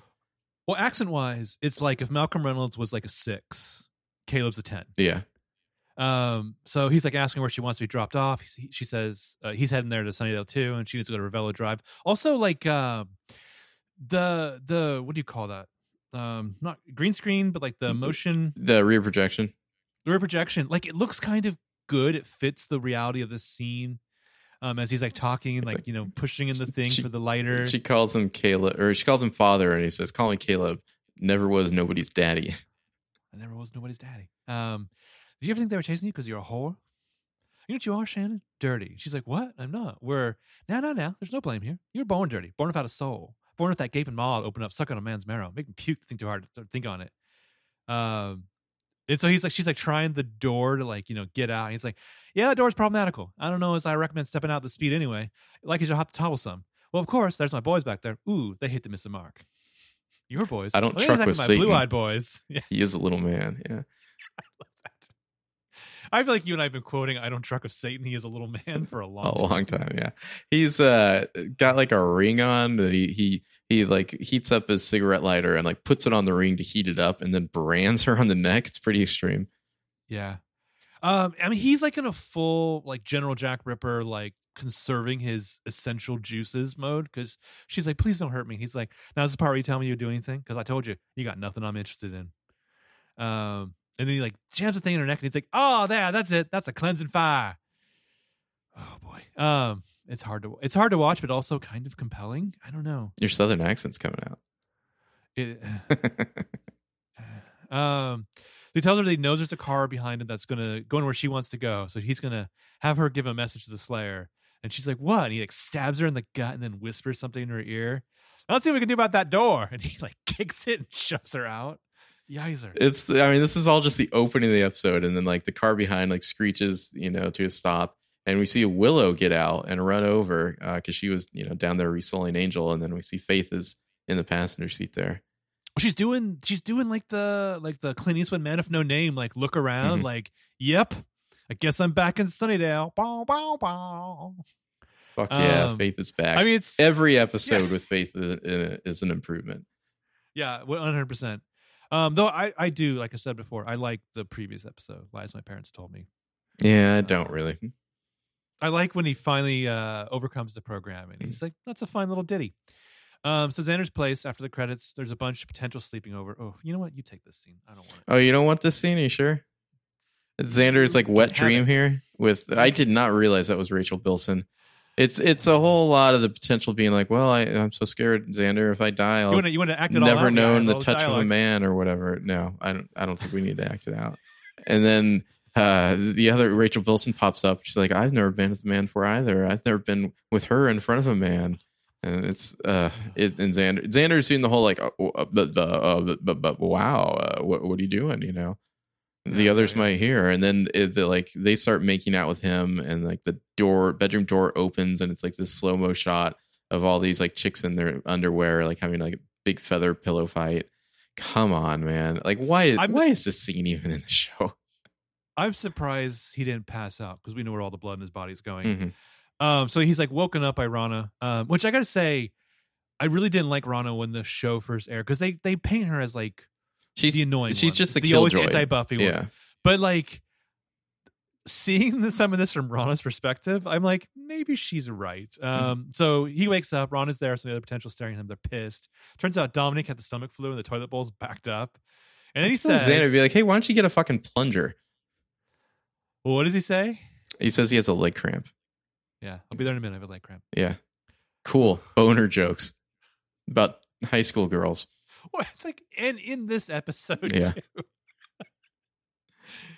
Oh Jesus! So at the hospital, Willow and Faith watch as like the potential they rescued is about to be operated on. Am I crazy or is Faith raspier than usual in this scene? Maybe a little, yeah. I don't know if that was a choice or maybe she just had like a cold that week or something. So like Willow's going to stay here because, you know, somebody needs to like be here when the potential wakes up. So Faith is just like, cool. Anyway, I'm out of, you know, I'm going to go find Buffy, which somewhat makes sense, but it's also like, it's just like, oh, bye Willow. I guess we'll see you later in the episode. You know, like we're just getting less and less of our main characters. It feels like, well, there's two funny moments there. Cause Faith's just like, BT Dubs, thanks for the fucking update and all this shit. Mm-hmm. And Willow's like, sorry, man, you were doing time. And then like she's like they were like, oh, we thought you'd be safe. And Faith is like, yeah, in jail. Sure. Yeah. Like, so understandably, Faith does not want to spend any more time in the hospital after the 8 months that she was a guest there. And Willow's like, hey, not so fast. Buffy still kind of hates you. And Faith is so good. She's like, you told her I'm coming, right? I'm sure she's been up all night hanging streamers. So we get to the cemetery, see the girl's like being chased by Spike. Well, I was like, just in that scene with Willow, like anytime Willow or really any of the characters tries to apologize and like kind of sympathize with Faith, she immediately is just like, hey, it's no big deal. Like she does not want that at all.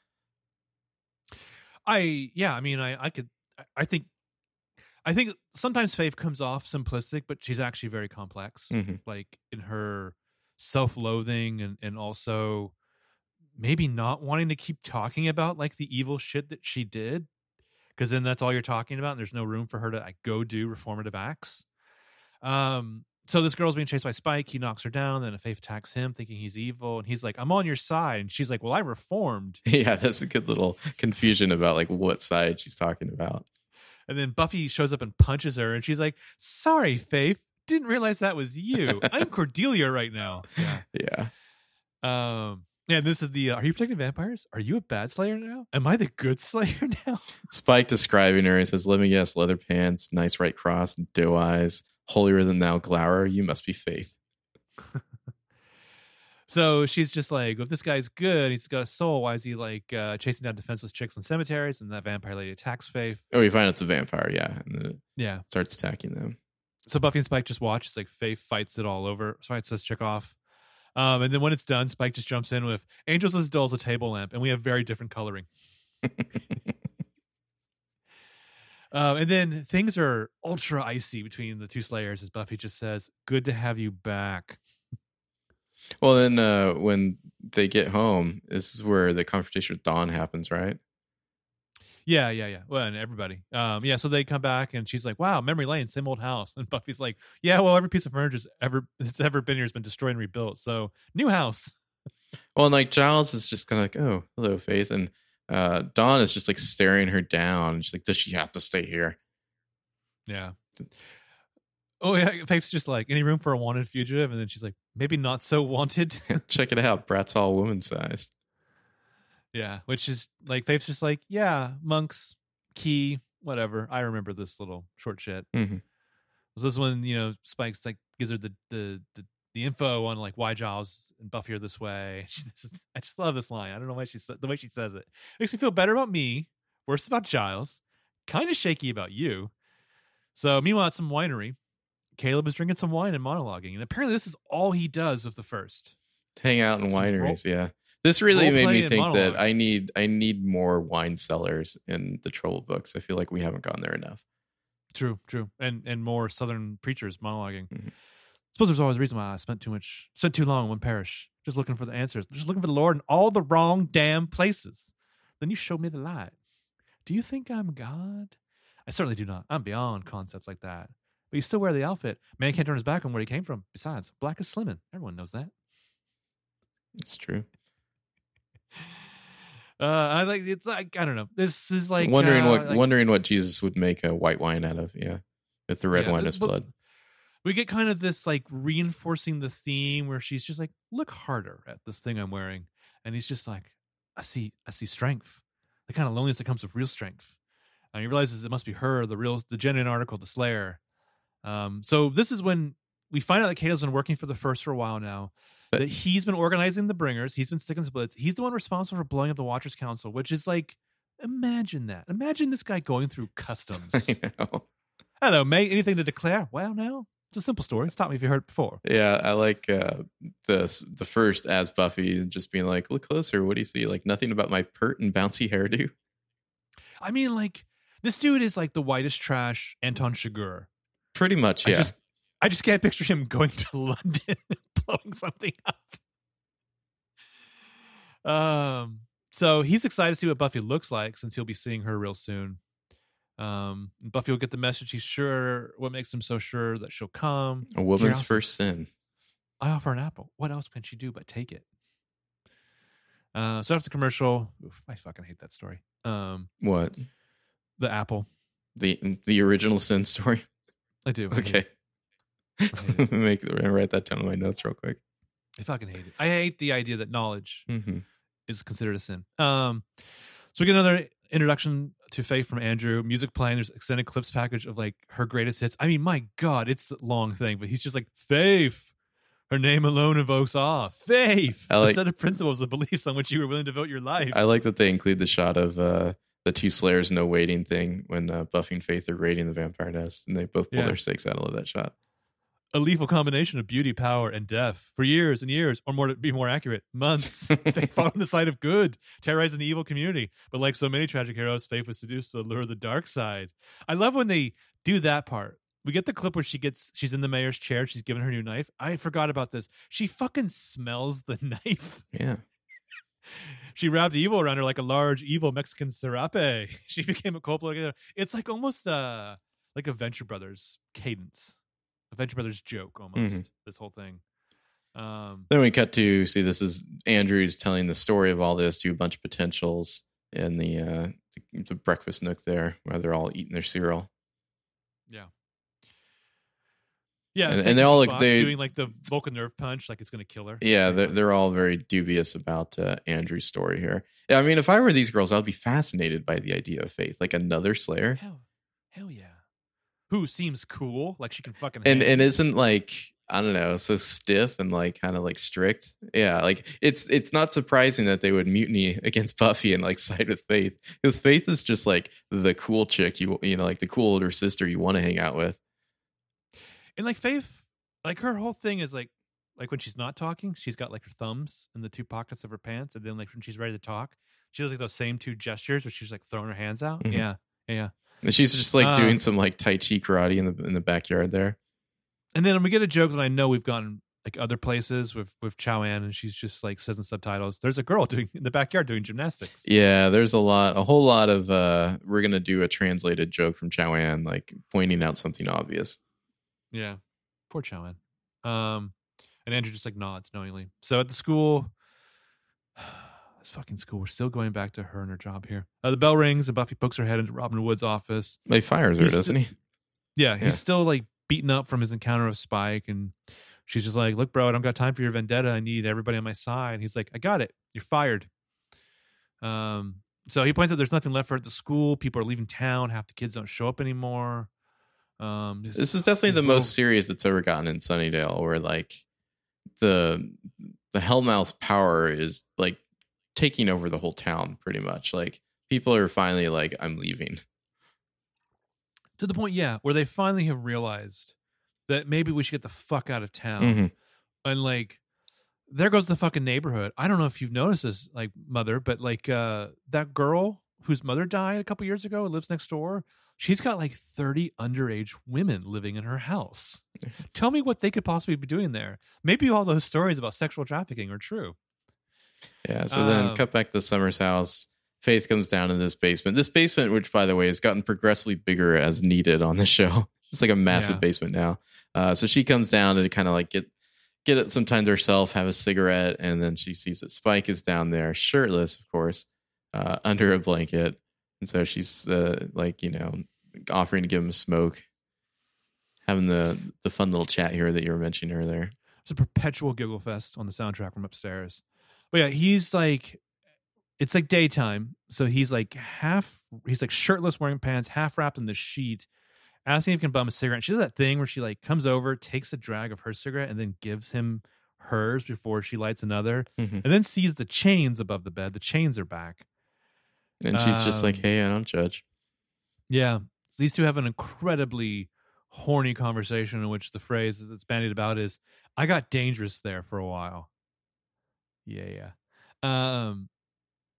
so she's just like, I'm thinking about looking up that guy off the Bullwhip again. Long incarceration. He's like, you could do better. Schoolgirl thing's old hat. She's like, it's all old hat, man. Every guy's got some whack fantasy. Scratch the surface and any granola type dude.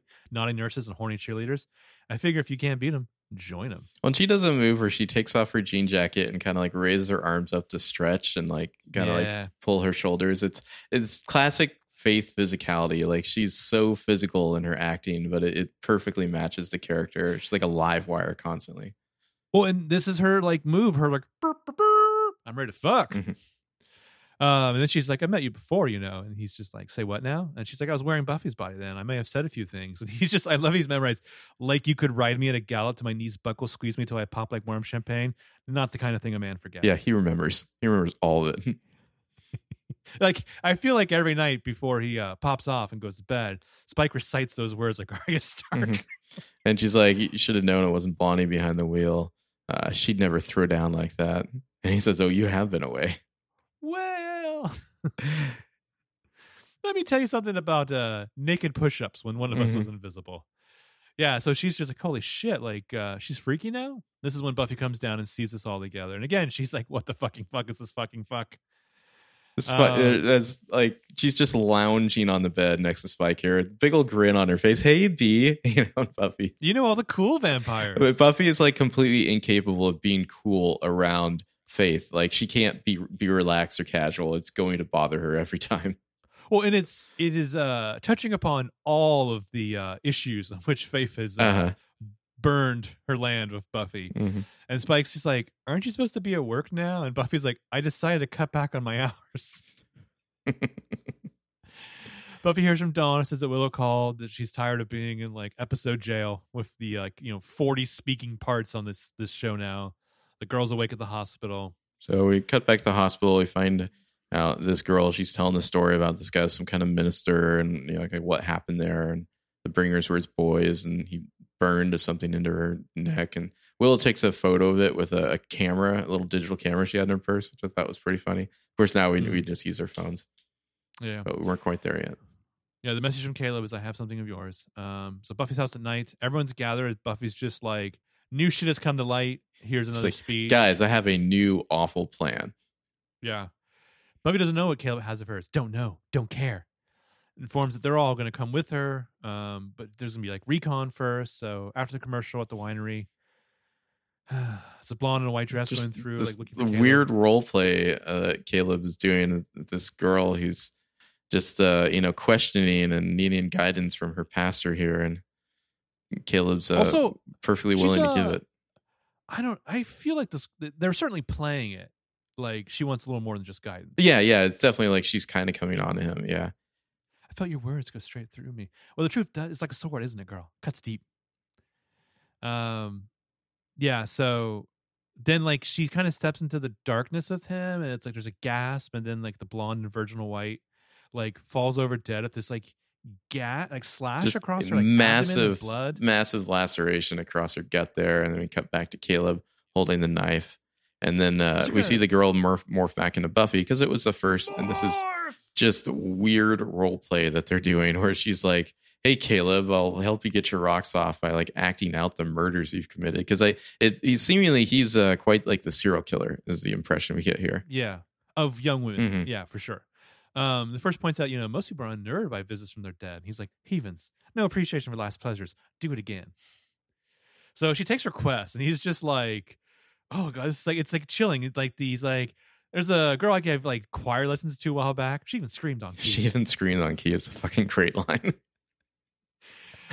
So I just was like, so the first takes request, like she's a fucking party trick. Mm-hmm. But anyways, the dude's evil. And also, if you haven't been paying attention, apparently this season's about power. And I do think because we're going to get like a, I don't know if you call it motivation per se for the first, but the first begins to start craving corporality, like the ability to feel and touch. And I wonder if that's always that way, or if being Buffy and role playing more is like bringing that out of the first more, because it seems like that's starting to develop here. Like she's doing her quest for this dude. She's like happy to kind of play with him. Mm. She also wants to get wet. Mm-hmm. But yeah, also the real villain of this season is misogyny. And, you know, like, that's kind of what organized religion's formed upon. I think that's the controlling stone by which people, they built their church.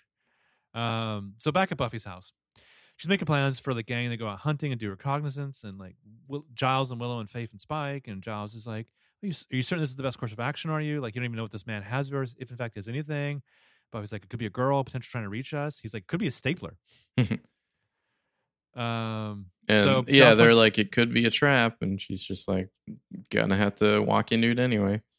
Well, she's like, he's like, some of these girls have never been tested before, they've never been in a life or death situation. But he's like, time to test them. You want to make an omelet to save the world, you got to break a few girls. Mm-hmm. Yeah, Buffy and Faith are walking in the woods, kind of casually following this bringer to see where he goes, and kind of having a little talk between them at the same time about you know, whether or not this is a trap, that kind of thing. The way Faith talks to her, she's just like, she makes some comment, like, kind of like, sounds like it's questioning Buffy's plan. And then Faith's like, no, you misunderstand. Hey, drop me in the hornet's nest. What the hell? And it's like, maybe this is not the person you wanted to sign, Buffy. But there's this tension between Buffy and Faith, of course, because of their history and also because they are exes. Mm-hmm. Buffy clearly has more to get over with Faith than Faith has to get over with Buffy. I think like Faith's issues are with herself. Oh, and Faith is just like, I'm getting the feeling you don't even want me here. And Buffy's just like, no, that's not what I meant. She kind of has to bury her own personal grudges here to kind of get over it. She says, I'm glad that you're here. Oh, this part's pretty funny. She's mentioning like the mind walk thing of Angel. I love this bit where she's just like, he says, hey, by the way. And Buffy's like, really? And Faith's like, sure. So they've been following the bringers. There's a great bit from Faith where she's just like, do they have sonar or something? So they see that they're congregating in some building in the middle of nowhere, which is the winery. And so it's time to go back and get the troops. So back at Buffy's house, Xander's like giving a pep talk to the potentials. He's like handing like out maces and things. Yeah, it's time to tool up, man. Xander, of all people, is just like killing blows, everybody. Brains, hearts, eyes. Everything's got eyes. Except for the bringer, says Dawn. And then there's the Godzilla moment. The only thing I remember from the Godzilla, I never saw that Godzilla movie because I really shit.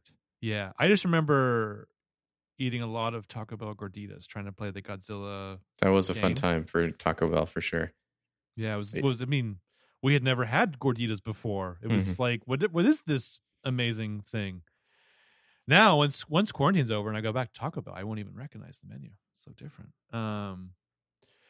So Rona kind of sensibly brings up that this is fucking bananas. So this is when Xander makes a speech. Nice little speech about Buffy and how they need to trust her. So Buffy and Faith have returned to hear the tail end of this and like kind of like diffusing the tension. Faith's like, damn, I never knew you were that cool. And then Buffy, in front of everyone, is like, well, you always were a little slow. That's like, that's shitty. Well, that's guess them, what? Though. It's impossible for Buffy to be nice to Faith for longer than like 2 seconds. Well, and Faith, it just rolls with it. She's like, oh, I get that now. Ha ha ha. We're just doing a bit. But anyways, it's saddle up time.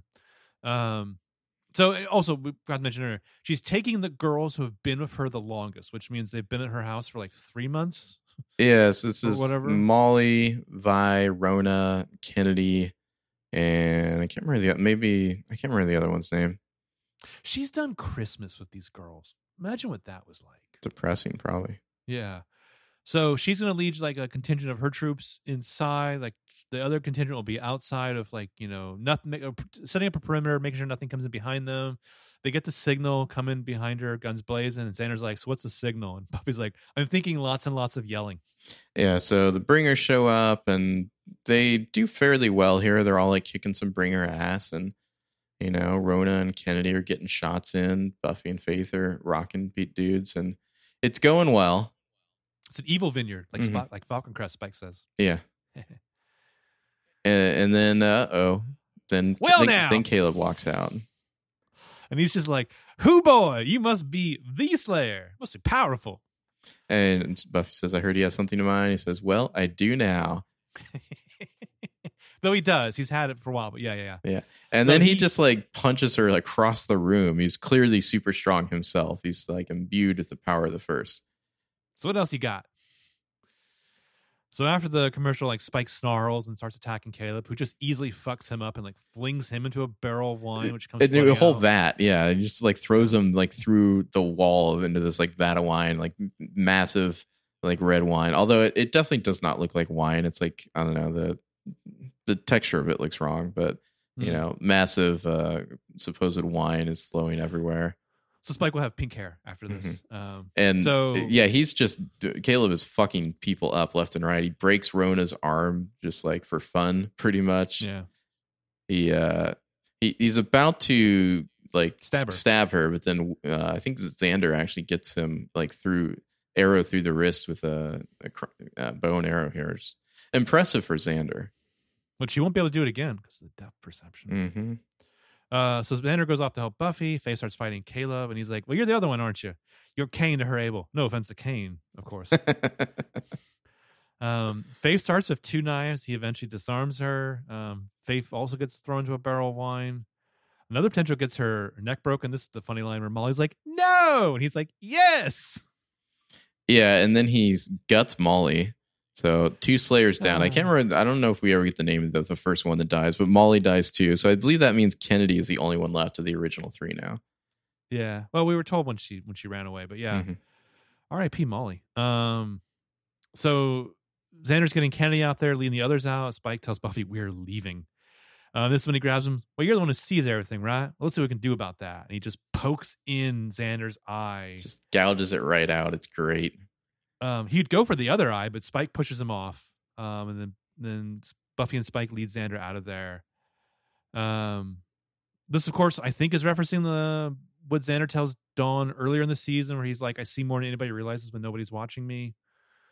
I think she even says it to him. "You always see things."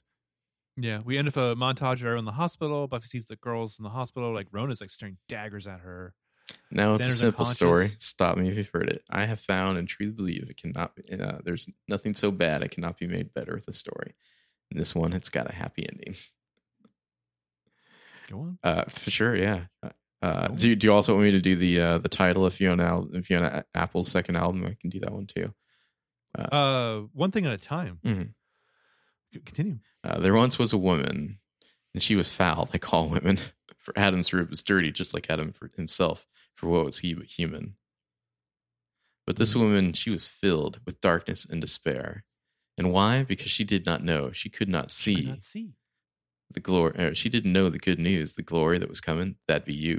And he's talking to the First here. "That's for the kingdom and the power and the glory are yours, now and forever. You show up, they'll get in line because they followed her. And all they have to do is take one more step, and I'll kill them all." See, I told you it had a happy ending. As we see Buffy just walking alone down the middle of the Sunnydale streets there. All right, now, Fiona Apple. I haven't done this in a long time, so I might miss a verse, but let me see. When the pawn hits a conflict, he thinks like a king. What he knows throws the blows, and when he goes to the ring, he'll win the whole thing. There's no body to batter if your mind is your might. And if you go solo, hold your own hand and remember that depth is the greatest of heights. And if you know where you're standing, you know where you'll land. And if you fall, it won't matter because you'll know that you're right. Boom. Mm. I thought you were going to do it Caleb voice, but that's fine too. Mm-hmm. Yeah. Man, I miss Fiona Apple. This world is bullshit. She's still around. She had an album out this year. Yeah, it's pretty good. Mm-hmm. So Dirty Girls. Fun episode. It's an immediate like, whoa, hey, Buffy's back. Like, we're in the home stretch. They brought back Faith. There's a great new villain, and it's like charged again. We're finally like doing something.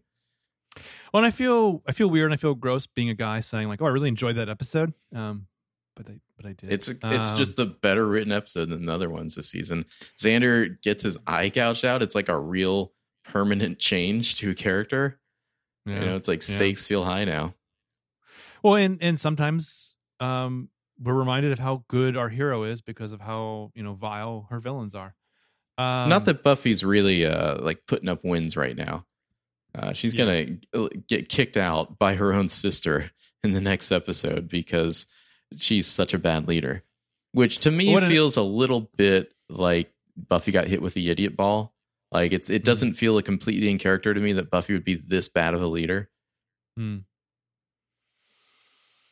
Yeah, the next episode, dark title, Empty Places. Mm-hmm. Although it really seemed like Empty Places should have been the title of the episode after that, when Buffy's just like wandering around, like squatting in a house that's been abandoned. Well, because she's been touched. Mm-hmm. Which, by the way, touch again. Like I said, one of my favorite scenes in this show. Also, I forgot this is the Willow and Kennedy have the first lesbian sex scene on TV. Really, is it interesting? Well, I mean, what about Tara and Willow? Is that not? I guess we never literally saw them having sex. Yeah. Also, the mayor makes an appearance in that episode. You make me complete. That didn't count. Yeah. You find out how evil the mayor is because his favorite character in Little Women is Meg. End of Days. Buffy meets the ancient druid lady doing the night thing from The Last Crusade.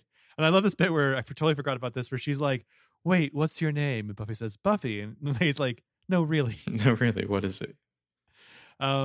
That episode ends with Caleb seemingly defeated and Angel and Buffy kiss, and we cut over to Spike watching us. The first teases him, and she's like, that bitch, yeah.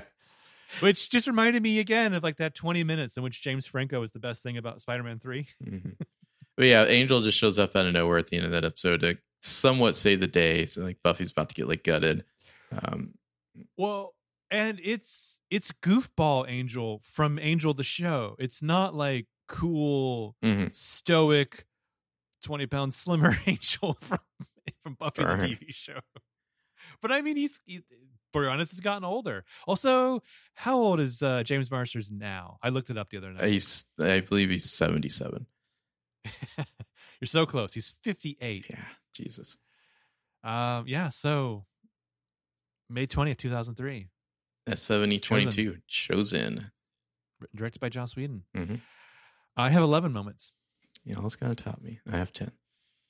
I knew you were going to have more than your 5. I knew you were saving it for this. I fucking knew you were. All right. Well, my number 11.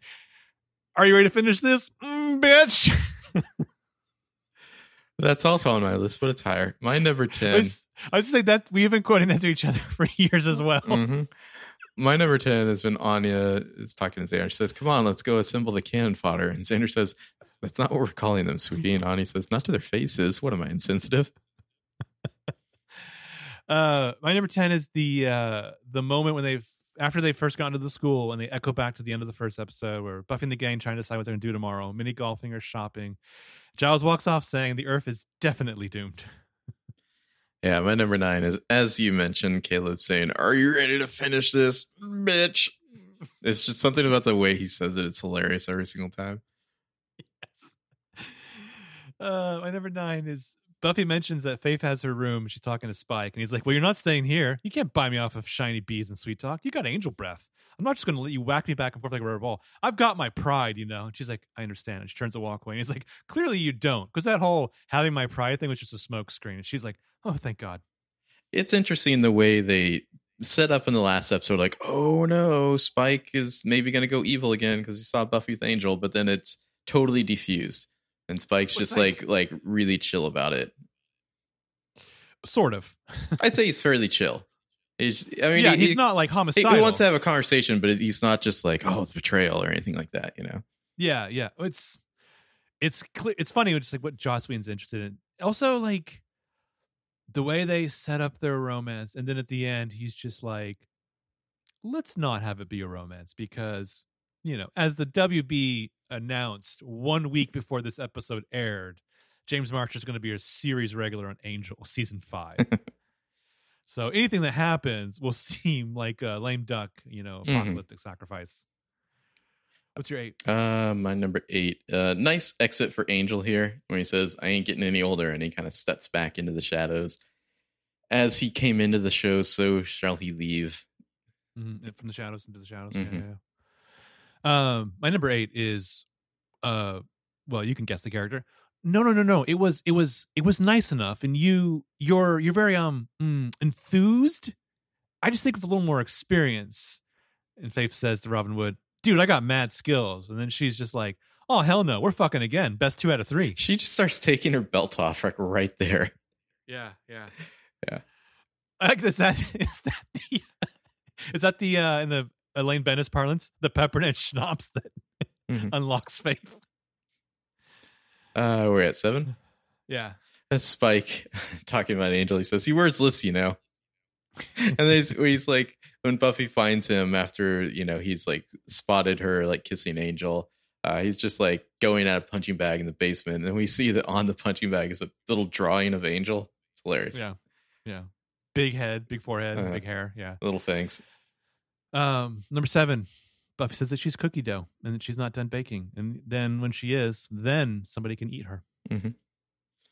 Number 6, Buffy tells Spike that she loves him right at the end there, and Spike says, "No, you don't, but thanks for saying it." I like that. Yeah, which is kind of it's Dead Things, right? Yeah, it's a callback to that when he tells her that he loves her, and Buffy says, "No, you don't."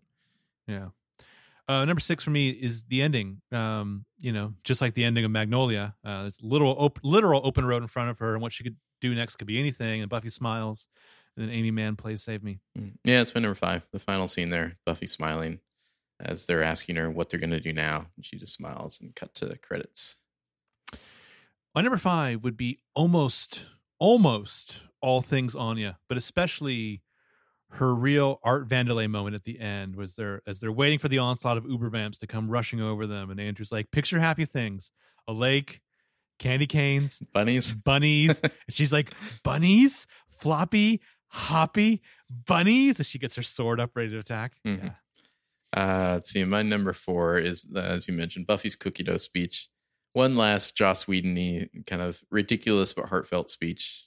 It works well, and it's not one of her usual speeches of potentials where it just like goes on for 5 minutes and it's like blah blah blah. It's a nice little delivery there about how she doesn't. It's very like kind of like anti-shipper in a way.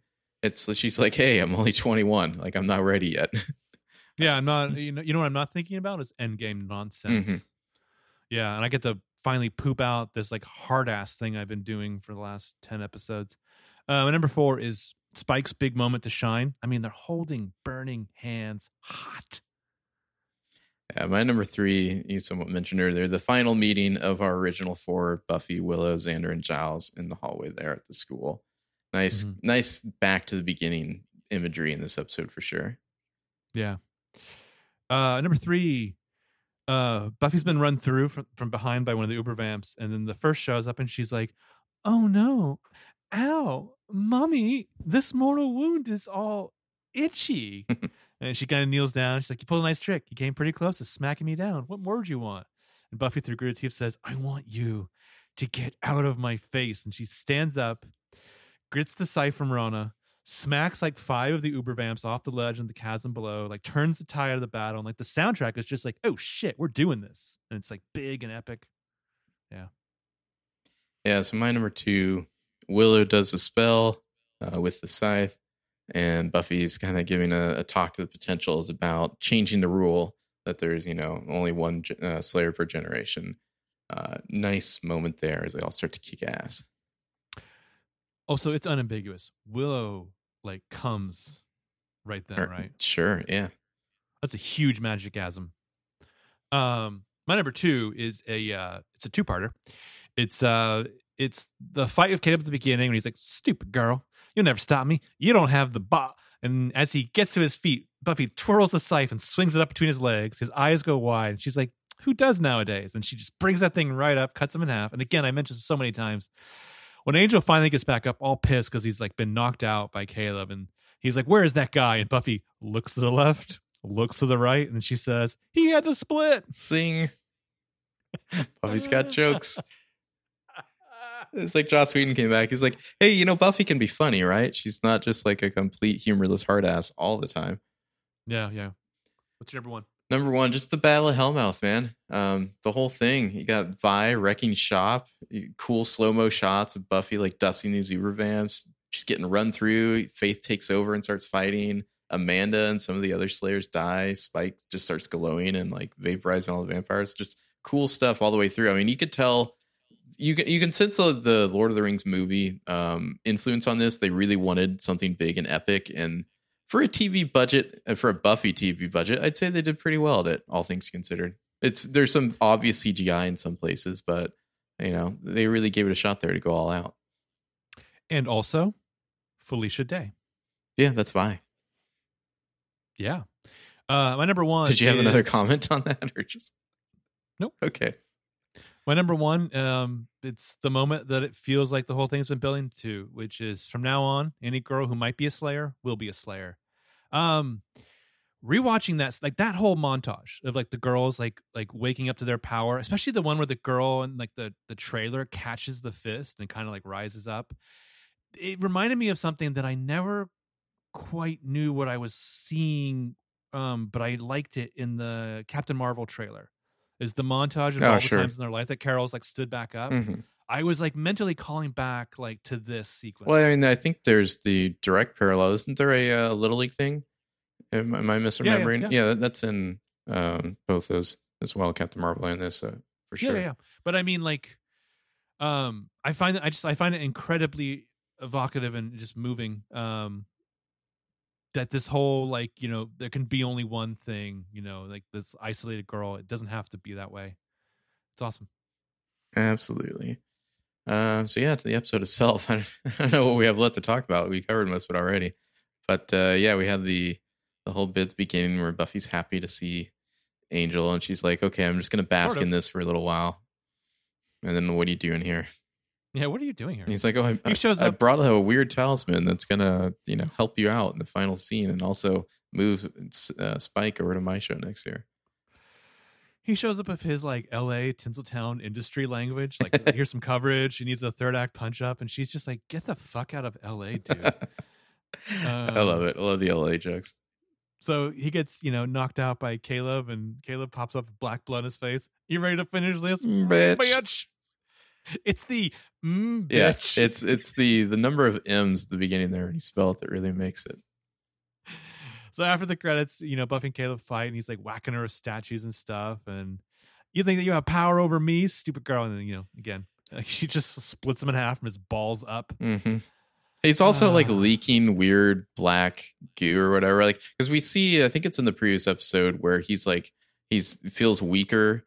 And so he has to like be like re-imbued by like merging with the first again, and then his eyes turn like black again. Yeah, hot. Yeah, and I mean like Buffy as the first is even like making the "buy me a drink first" type of jokes about that, you know. Yeah, yeah. I mean, because the first suddenly has this almost Man in Black thing where it's just like, I will get to be made flesh.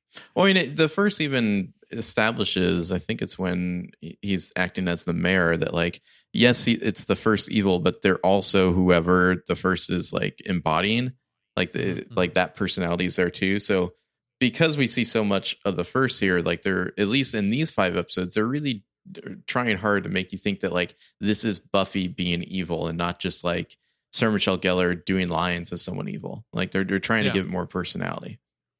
Yeah, and I always like that. It's like, you know, I liked in Men in Black where, you know, like he takes on John Locke, and it's like almost like John Locke changes him slightly. So the first is like lured Spike around a corner, like soap opera style, to watch this, and she's like, "Yeah, she needs you real bad." Mm-hmm. And it's like, this is not your best move. Like, remember when you brainwashed this dude to like make vampires for you? This is the lamest version of it. So Angel's brought this medallion thing. It's got like a purifying power or a cleansing power. Either way, it has to be worn by someone who's been ensouled and is more powerful than human, a champion. Yeah. And so Buffy's like, I'll wear it, and Angel's like, no, I'm gonna wear it. And she's like, nope, no, you're not. I need you to go to LA and like be a second front just in case. And just like David Brannan's in this episode, you just remember they wanted SMG in the second to last episode of Angel, and she was like, I don't do second to last episode. Wow, really interesting. That's I don't know what the truth is, but like apparently they pitched it to her wrong, but it was like they wanted to kind of evoke this where they would have her show up at the end of the second last one and maybe be at the beginning of the last one, and she's just like, I'm Sarah Michelle Gellar. Like, you don't want something bigger from me? No thanks. Yeah, come on, Sarah.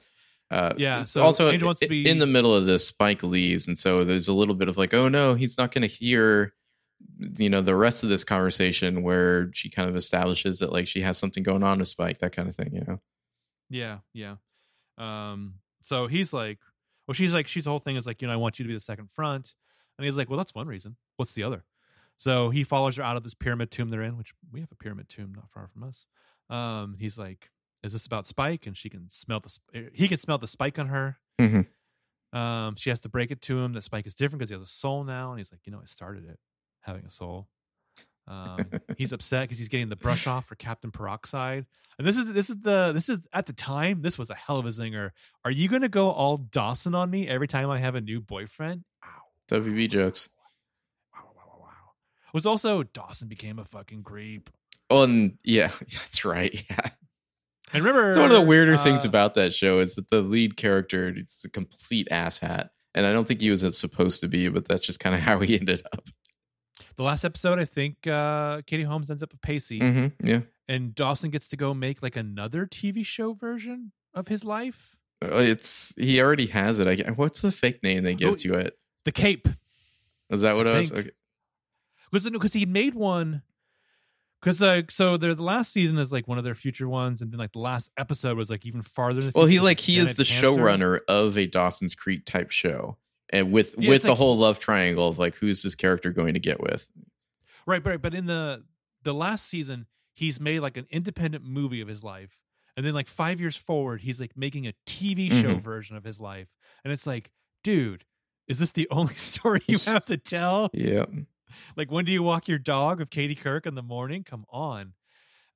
So, you know, she says that Spike's not my boyfriend, but he's in my heart. And then she has this whole relationship conversation with Angel. I love her just kind of like zinging some more of like, what was the best part of our relationship? When you broke up with me or when I killed you? Anyway. So cookie dough, she's not done baking. She's not thinking that far ahead. She's basically saying, I'm not saying that there's a future for us. Maybe there is, maybe there isn't, but we don't know right now, you know? Yeah. But why don't you stay on that back burner just in case? Well, like, why don't you climb out of my ass, guy? Just climb right out of there. And he's like, fine, I ain't getting any older. And off to the shadows I go. It's a nice exit for Angel.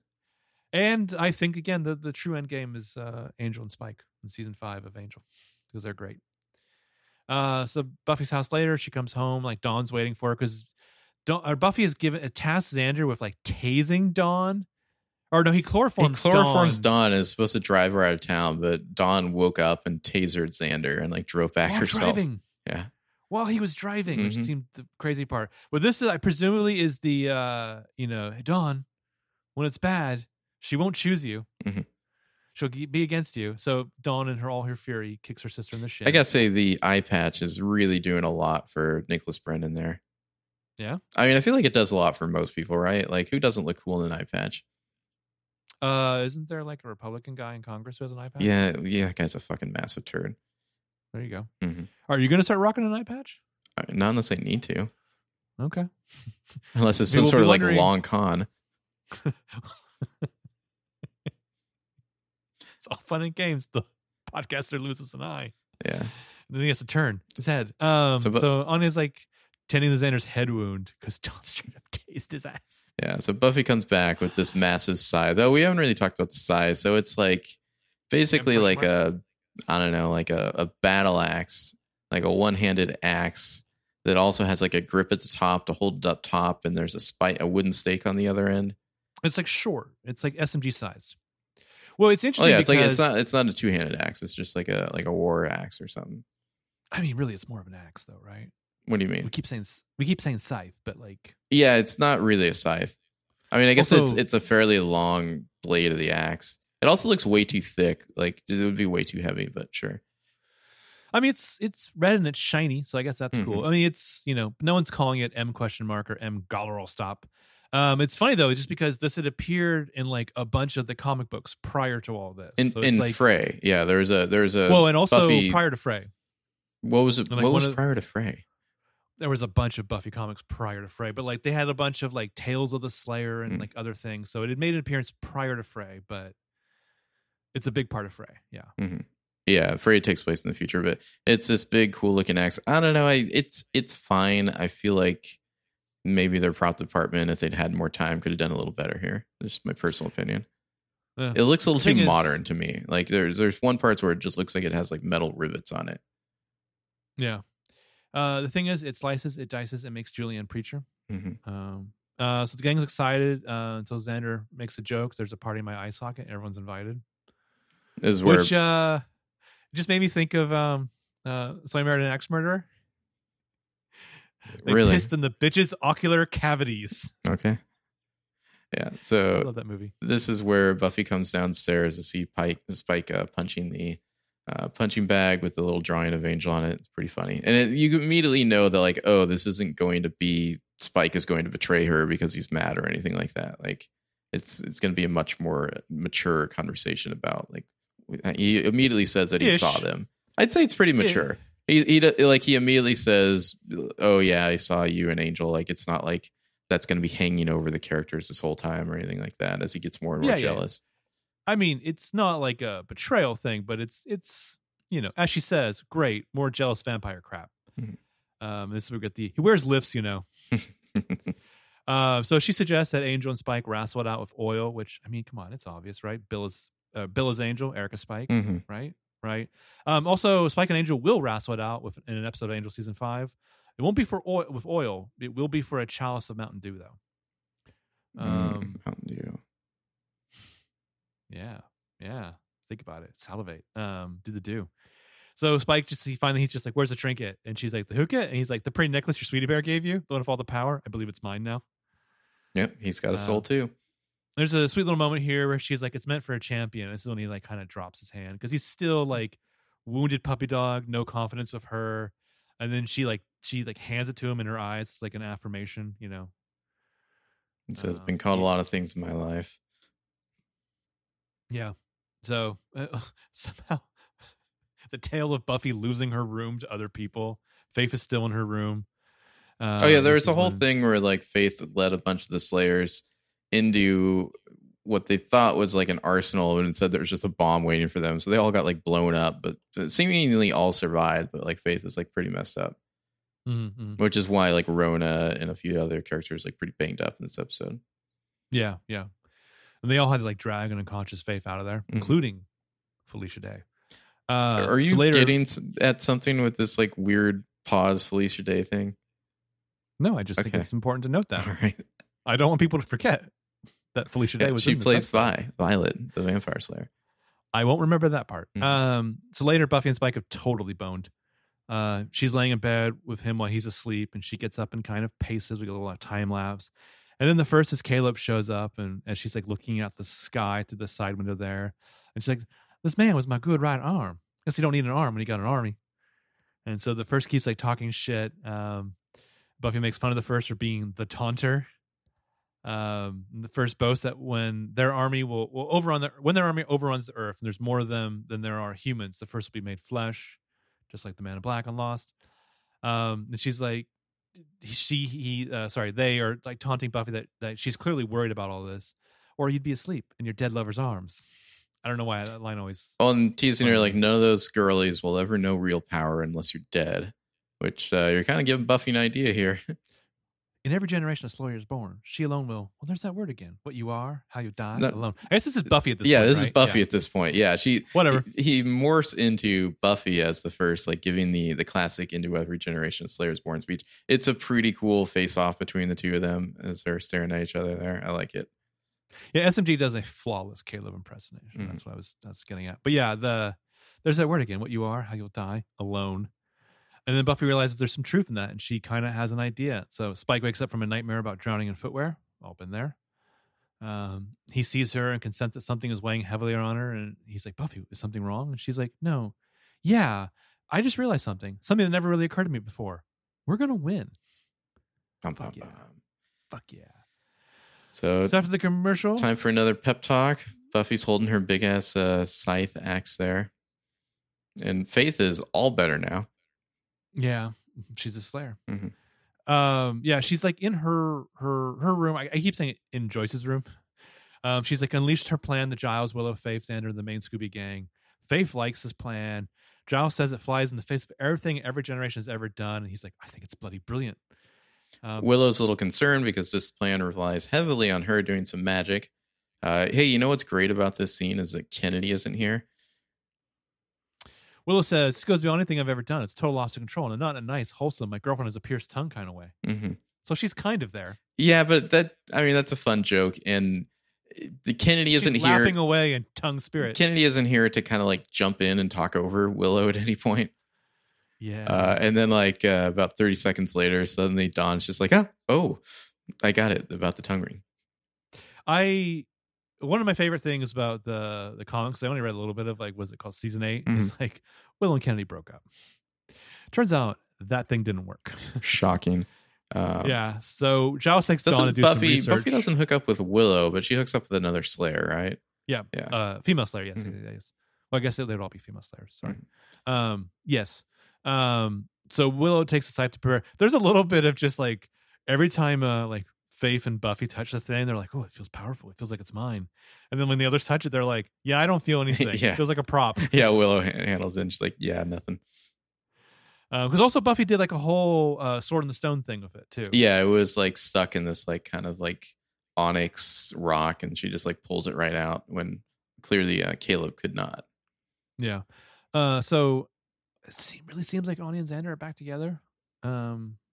Either that or she's letting some familiarity fly. I think they hooked up again in the previous episode, so yeah. Oh, cool. But it was when they were all bony and the aforementioned pierced tongue, and then Faith was hooking up with Wood, and Xander and Anya were meeting up and like eating ice cream downstairs because they could hear all the wild sex happening above them, and they're just like, geez, could be a little more conscientious that the rest of us trying to sleep, but the sexual energy was too high; they had to bone as well.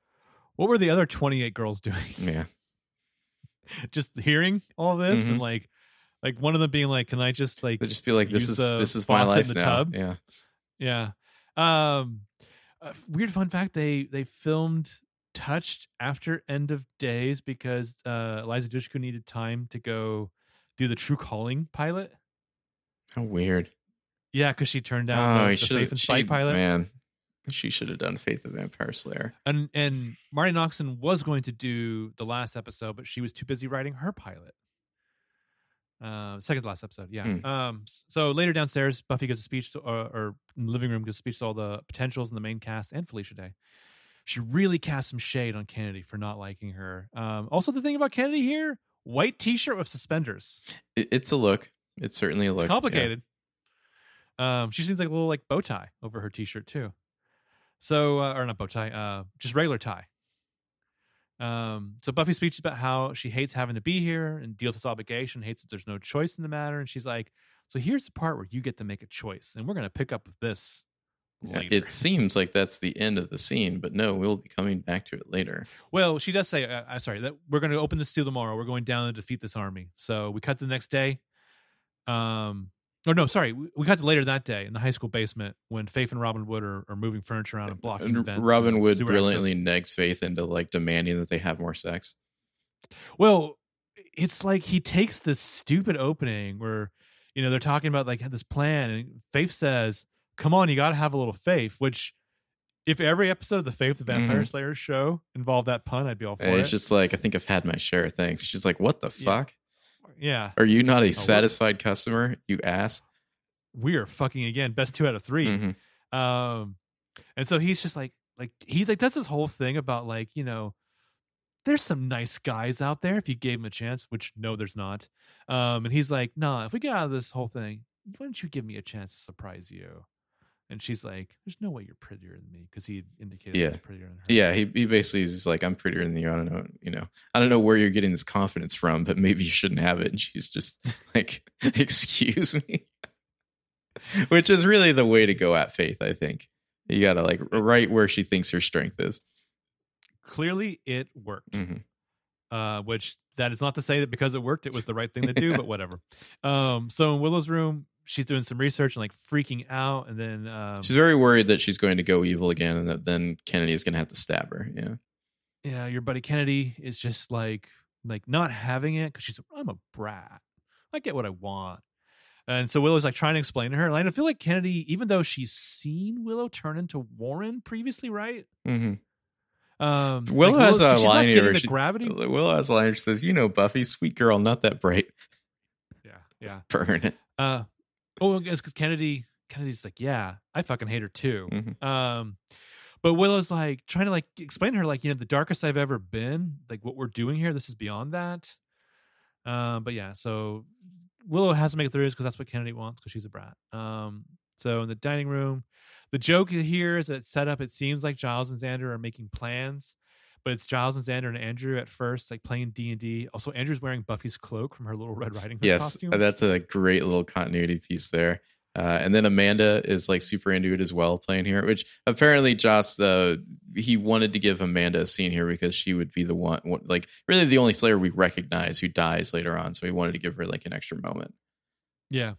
And Joss is just like, I used to be a highly respected watcher, and now I'm a wounded dwarf of a mystical strength of a doily. I just wish I could sleep. And now Amanda's like, what kind of person could sleep on a night like this? And so we pan over, and there's Anya, like, passed out on the table on the chair beside him. And Xander says, only the crazy one. As he strokes her hair, she snores. Good old Anya. You sons of bitches, why'd you have to kill her? So Buffy sits on the front porch, she's like taking in the night.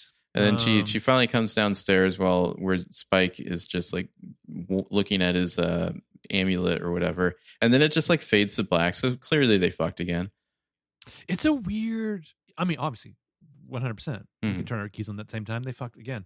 But like, it's a weird end. It almost suggests that we're going to come back to it later. Yeah. The way it fades out there. And then it's just like fade up to the school, a big school bus there in front of the Sunnydale High. It's all abandoned. Yeah, we look around the area a little bit. We get to take in the area, you know, because we're going to need to know what the school exterior looks like later. And there's Robin Wood leading everyone in. He's like, welcome to Sunnydale High. There's no running in the halls, no yelling, no gum chewing. Apart from that, there's only one rule. If they move, kill them. So they're kind of dispatching everyone. I don't know about this plan where they send all the potentials down to the basement at the seal. And then it's like, okay, like Willow and Kennedy, you go in that room. It's like Wood and Giles are going to like, you know, there's like three areas the vampires might try to get out. They're supposed to stop the vamps from getting out. And it's like Willow Giles and Wood have one sector. Xander and Dawn have another. And then, Anya and Andrew have one section. Like, couldn't you put like a potential each with the three of those groups? You know, like, I don't know, just have an actual Slayer there rather than just humans fighting against vampires. The only moment of clarification I would add there is that Willow is in Wood's office because that's directly above the seal. Mm-hmm. So that's where she can do her magic. Well, so the idea is that those junction points would lead to other buildings on the school, and those other buildings would have sewer access because it's still daytime. Yeah, yeah. So the Uber vans can't just run out. I just feel like you could have assigned one of the potentials to each of them there. Well, here's what I'm saying. You have like Anya and Andrew go like looting the town in the previous episode. Like, you have access to everything in town. I would just pour concrete over that sewer access. Or, I don't know, is there a way you can punch holes in the ceiling? I mean, Dawn has the one trick where she does it, yeah. Yeah. Also, I feel like, I don't know, I know this might be a little bit naive, but like, maybe the swords are a bad idea. Like, just have machine guns. Wooden bullets. I think Buffy has the resources for that. You may not kill them, but like you're gonna slow them down. So back in the days when I was a kid and like you would always watch TV and like there was syndicated TV, like I've seen more episodes of like the Highlander show than I should because it's a dumb show. But there's an episode where like Roger Daltrey guest stars and he breaks the Highlander rules because his whole thing is that like he doesn't just show up and like sword fight the other Highlanders. He just shoots them with like machine guns. Yeah, I mean, so it's super wounded. It's clearly a choice. It's clearly a choice of the show to not have guns heavily involved. Yeah, which I think is a good choice. But yeah.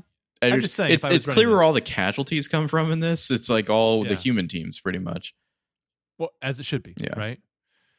So Sanders just like, hey, everyone, here's the bathroom. In case you need to go, you should probably go now. Mm-hmm. So everyone who's not a main character goes off to like set up their junction. I like how Xander tells Anya that don't be afraid to use Andrew as a human shield. Where's the thing? Andrew's like, we will defend it with our very lives. And Anya's like, yes, we will defend it with his very life. Andrew pulls out like some notes, like he's going to give a speech or something. Shout out to his brother, Tucker. the three people who like led me to the spot. And then like Anya reads the room and she's like, yeah, no one gives a shit. She says, nobody cares, you little monkey. Well, I think there's a funny moment there because Anya's whole thing is that she can't read the room. And it's like, finally, she can. Well, and then Dawn very coldly just says, I'm going to go check out our field of engagement. And Buffy's just like, wait, Dawn. And Dawn says, anything you say will sound like goodbye. It's funny that they like intentionally said, no, Dawn won't be a Slayer. Because I feel like she is pulling it off better than most of the potentials. Like, I feel like they've allowed her character to not be the little brat anymore. Like, she's actually like fairly competent. And like pretty athletic too. Like I think she would have been fine if they wanted to do some sort of like Dawn has Slayer powers too. If they wanted to go there, I think it would have been good for her career too. Like don't just saddle her with like what's next, like Georgina Sparks. Like let her. I mean, it almost feels like Michelle Trachtenberg kind of wants it too. Like I have to think that I mean she's old enough now to like really like command like bigger roles. She's like give me something to do, you know. Yeah. I feel like, well, I think if you let an untapped resource go for long enough, either it dries up or no one gives a shit. Like they're not hot anymore, you know? And so I think, unfortunately, like Michelle Trachtenberg's career just never really got at this age, the shot that it needed. I mean, she went to this, like the Euro trip and then was it Euro trip? Yeah, she's in Euro trip. Mm-hmm. Sky doesn't know, and then like Gossip. She's Girl, like a side character on Gossip Girl, right? She was like the villain in the first season, and then I know she pops up again. I've only seen a few episodes from later in the show when Dan and Blair get together. Okay, which was why did you like slow down? Like that was like a. I was just remembering. To say. Okay. Sorry, yeah, no, not that epic. So that just leaves, you know, Buffy and Giles and Xander to like at the cross section of the hallways talking about what they're going to do. And seemingly the plan they've settled on is the mall, to which Giles is thrilled later. Well, the mall is in Sunnydale, so fuck that. So they walk off. Willow goes off first to do her thing in the principal's office, then Xander, and then Buffy makes her way to where everyone's waiting by the seal. And they all kind of like trade off the dagger and like slice their hand Klingon style to like bleed into the thing. Yeah, they're all the Slayers and potentials here are going to bleed together to open this thing. Let me tell you something. Hate to be the last person to use that knife. Yeah. I guess you're hoping your new Slayer powers will heal any potential VDs you're getting there. I mean, also, this is shitty. I don't want to use it after Faith. So the like would they glare at you if you like wiped it off on your leg first? Probably. So in the principal's office, Willow's like starting her magical ritual. Do you know Michelle Trachtenberg played Abigail Adams on Sleepy Hollow for an episode? Wow. I checked out, I think, in season 2 of that show. Yeah, I was out on that show in season 2. It just got real bad. Not that it was great. It started out kind of insanely. Like, how is this good? Like, how is this not the dumbest show ever? Like, why am I enjoying this? With a giant machine gun too. Yeah, and then like it did like lost steam. Like probably like a couple episodes before the end of season 1, and then it like completely fell off a cliff in season 2. Which and like they completely fucked Nicole Beharie on that show too. Like, what did they do? I've heard that, but what did they? How did they? I can't remember the specifics, but they basically like kept bringing in other characters to be the lead, like female character, and like they like kind of like were refusing to do the romance. I think between her and Ichabod, and like they basically just let her walk. Like I think she might have been sick at one point too, and like they were just like complete jerks. Like she's the star of the show, and they were not giving her any leeway at all. like to like take time off for health reasons, that kind of stuff. And don't get me wrong, I like Tom Mizan. He was great on that show. I was really glad to see him show up on Watchmen. But like, she was what made that show. Mm-hmm. Like, she was fucking great. And like, they brought in like the boring sister, and I think they brought in like Ichabod Crane's wife. Well, they brought the wife character back, who was just like really killed the show pretty much. Like, you just did not want her around. Yeah, I mean, and the show was. I mean, the problem with the show, too, is you always knew that the mythology was kind of weak. Mm-hmm. And they really steered into it when it's like, hey, guys, just do a Monster of the Week show. I just always thought it was funny because that was a show where it was like the cold open would be like 20 minutes. Mm-hmm. You're like, holy shit, it's been 20 minutes. We're just now getting the credits. Anyway, Under the Sea is a giant cave. They like walk down the steps into it. Spike mentions that his magical accessory isn't doing anything yet. He feels like Elizabeth Taylor. The gang gets to a ledge and they look down and see what looks like hell below with like hundreds or like thousands of the Turok the Dinosaur Han vampires. And then Buffy's like, I'm not worried. As long as Willow works her magical spell before they, and then they all look up and she's like, before they see us. Gulp. Yeah.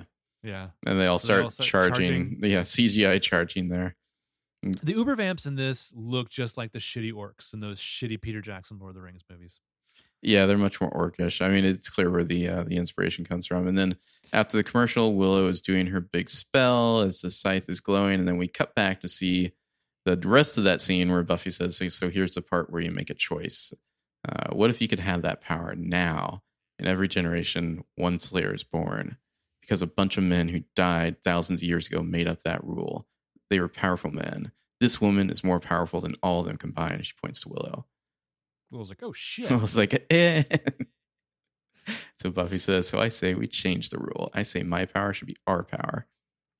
And cool montage of all the Slayers, like kind of, you can see like their, or the potential, I should say, turning into Slayers, their hair kind of, you know, it's like they're getting hit by a wind machine off camera or something. Yeah. Yeah. The good stuff. Mm-hmm. Yeah. So Willow's using the power of the scythe to unlock all their Slayer powers, basically. And I've always agreed that anyone who like needs to hold on to their power and just keep it for themselves doesn't deserve that power. Like I don't know, the good ones will make you feel powerful as well. Yeah. So we get this awesome Captain Marvel montage, and then a lot of ass kicking. Yeah, Uberams get to the ledge. Slayers are just like, they all have the power. And they're just dusting these dudes left and right now, yeah. Yeah, Kenny has her power too. Willow has that magic asthma with white hair. And she's like, you are a goddess, Kennedy says. And Willow's like, and you are a Slayer. Now, I'm spent, so be gone. It's really funny. She's like, she's like, you need to go get the scythe to Buffy. And then she just kind of like collapses and is like, that was nifty. It's a fun little. It's kind of like the last moment what's her face, Alison Hannigan really gets in the episode, other than the final scene. Yeah, everyone should go out on an orgasm. So down in the cave, Buffy gets the scythe from Kennedy and starts like fucking up these Uber vamps. We see the other girls fighting as well. Some of the vamps are heading up the stairs, up in the school hallway. This is the moment where Andrew and Ani can hear them coming, and they have swords. And again, it's just like, start blowing them up. Start throwing grenades at them. I mean, I don't know, whatever. Anya's scared. She doesn't think she would be. She figured Andrew would be scared and she'd be sarcastic about it. And this is when he's just like, picture happy things. A lake, candy canes, bunnies. And she's like, bunnies. The way Anya, happy bunnies. The way Anya gets it, she's just like dusting these dudes left and right. And then like right up behind her, the vamp just like slashes all the way through like her torso to her waist pretty much. Oh, it's brutal. Mm-hmm. But yeah, Emma Caulfield is the real redeeming surprise at this 2020 rewatch. Like, you know, I had an inkling and a feeling of Xander being the tough pill to swallow. I mean, I knew I liked Willow and Giles. I knew there were tough spots there. I knew SMG was good, and of course she's better than you remember. But oh shit, Anya's the best. Fuck, she's the best. I always liked Anya. Right from the start, I was in on Anya. Well, she's the best. Mm-hmm. So the Uber vamps are like flooding the school. Somehow Giles and Wood are fighting them off pretty well. Andrew gets thrown by one after screaming, I have swimmer's ear.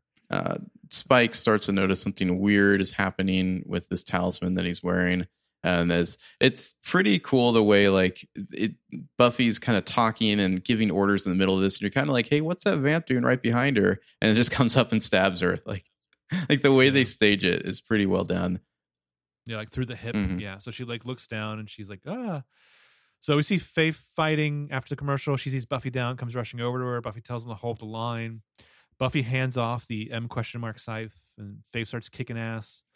This is where Dawn has her little trick that she pulls where she like, when Xander's like engaged with the vamp, she like pulls a little rope and a bunch of rocks drop and it opens up the light up above it, like opens the ceiling. And so they all get like dusted by the sunlight extremely fast. Mm-hmm. Like, I don't know how many times we've seen like Spike and Angel out in the full broad daylight and they're like, ooh, and they just cover up. These vamps, not so much. Or the part where drunken Spike has fallen asleep in outside Angel's mansion, and as the sun starts to move over him, he just slowly catches on fire. Well, and Dawn's like kicking some ass here too. Like I feel like she's doing pretty well for herself. Yeah. So then Bringer start attacking. They drag Xander away. And again, the whole thing with Anya is Joss Whedon was like, I need a permanent, battle hardened death from somebody and obviously the main cast was not going to die. I wasn't going to kill off the main four. So Anya is in the middle of destroying all these Bringers here. One of them comes up right behind her and just chop. Man, it's brutal. That son of a bitch. Yeah. Robin Hood gets stabbed. Giles kills that Bringer because remember Giles is excellent with a sword. Mm-hmm. Excellent. Also the Uber vamps have been like massively depowered because the whole point was the empowerment of the girls. So Joss Whedon's like, I don't care about the continuity of the Uber vamps. Well, and this is like the moment in the fight where it is turned against them. Anya just died. Xander got grabbed. Wood got stabbed. And now like the Uber vamps are like kind of like swarming Kennedy. And we see a couple of them die. We see one girl gets bit, Amanda there. Although it's funny because you barely recognize it's her because she's like turned sideways. She has blood all over her face, but Amanda dies there. We see her collapse to the ground and it's like, oh shit. She's losing and the first shows up to mock them all. What I really appreciate about this last episode is that everything at the school is about 20 minutes. Mm-hmm. So for 44 minutes, like having like front loading and top loading, like the good character stuff, I kind of appreciate that's where the heavy heat is. So this one, the first comes a teaser, and again, she's too good. Buffy, seductive first. Oh no, ooh, mommy! So Buffy, this mortal wound is all itchy. Buffy gets back up and is just destroying even more of these dudes. Like she just like swings and knocks like three of these vamps off the like ledge there at the same time. Yeah, and even the first looks scared, and a lot of the girls are like kicking some fucking ass all over the place, including who, including Vi, who is wrecking shop right now. Yeah, Felicia Day. She keeps like fighting, or Spike keeps like fighting, and then twitching, and then his amulet starts to do its thing, and he starts like shooting sunlight out of his chest, and it's like fire straight up, like blasting a hole through the ceiling, and like it just it immediately like vaporizes all the. I mean, I assume it's like sunlight or something. It's just like completely taking out all the Uber vamps. And he's just like, I can feel it, Buffy. My soul. It's really there. It kind of stings. Everyone starts like running out of the school as it's collapsing. Andrew realizes that he's alive under one of the Bringers. And then one of the Slayers rescues him. Giles and Wood are starting to get the girls onto the school bus. In one hallway, this is tragic. Xander's like calling out for Anya. He can't see that she's like laying there dead. Yeah, she's like behind some rubble and he doesn't see her. And so he just has to go. It's pretty messed up, really. So I remember that moment from watching this the first time when they fucking ran their fist into me and grabbed my heart. Mm-hmm. Yeah. So down in the cave, Spike tells Buffy to go. That he'll finish cleaning up. School's out for bloody summer. She holds his hand and their hands catch on fire. It's hot. It's a hot moment passed between them. And she's like, I love you. And he's like, no, you don't. But thanks for saying it. And then also Cassie, the dead girl, had told him. She'll tell you someday. Mm-hmm. She finally told him. So he's like, go, I want to see how this ends. Faith gets on the bus and it takes off. I like that they're like, Faith's here, drive. Yeah, Faith's just like, because there's a scene where she's like waiting for Buffy. She's like, Buff, we got to go. And then she's like, fuck it, I'm out of here. Yeah. Leaving Dawn like at the back of the bus, like looking out like, where's my sister? Mm-hmm.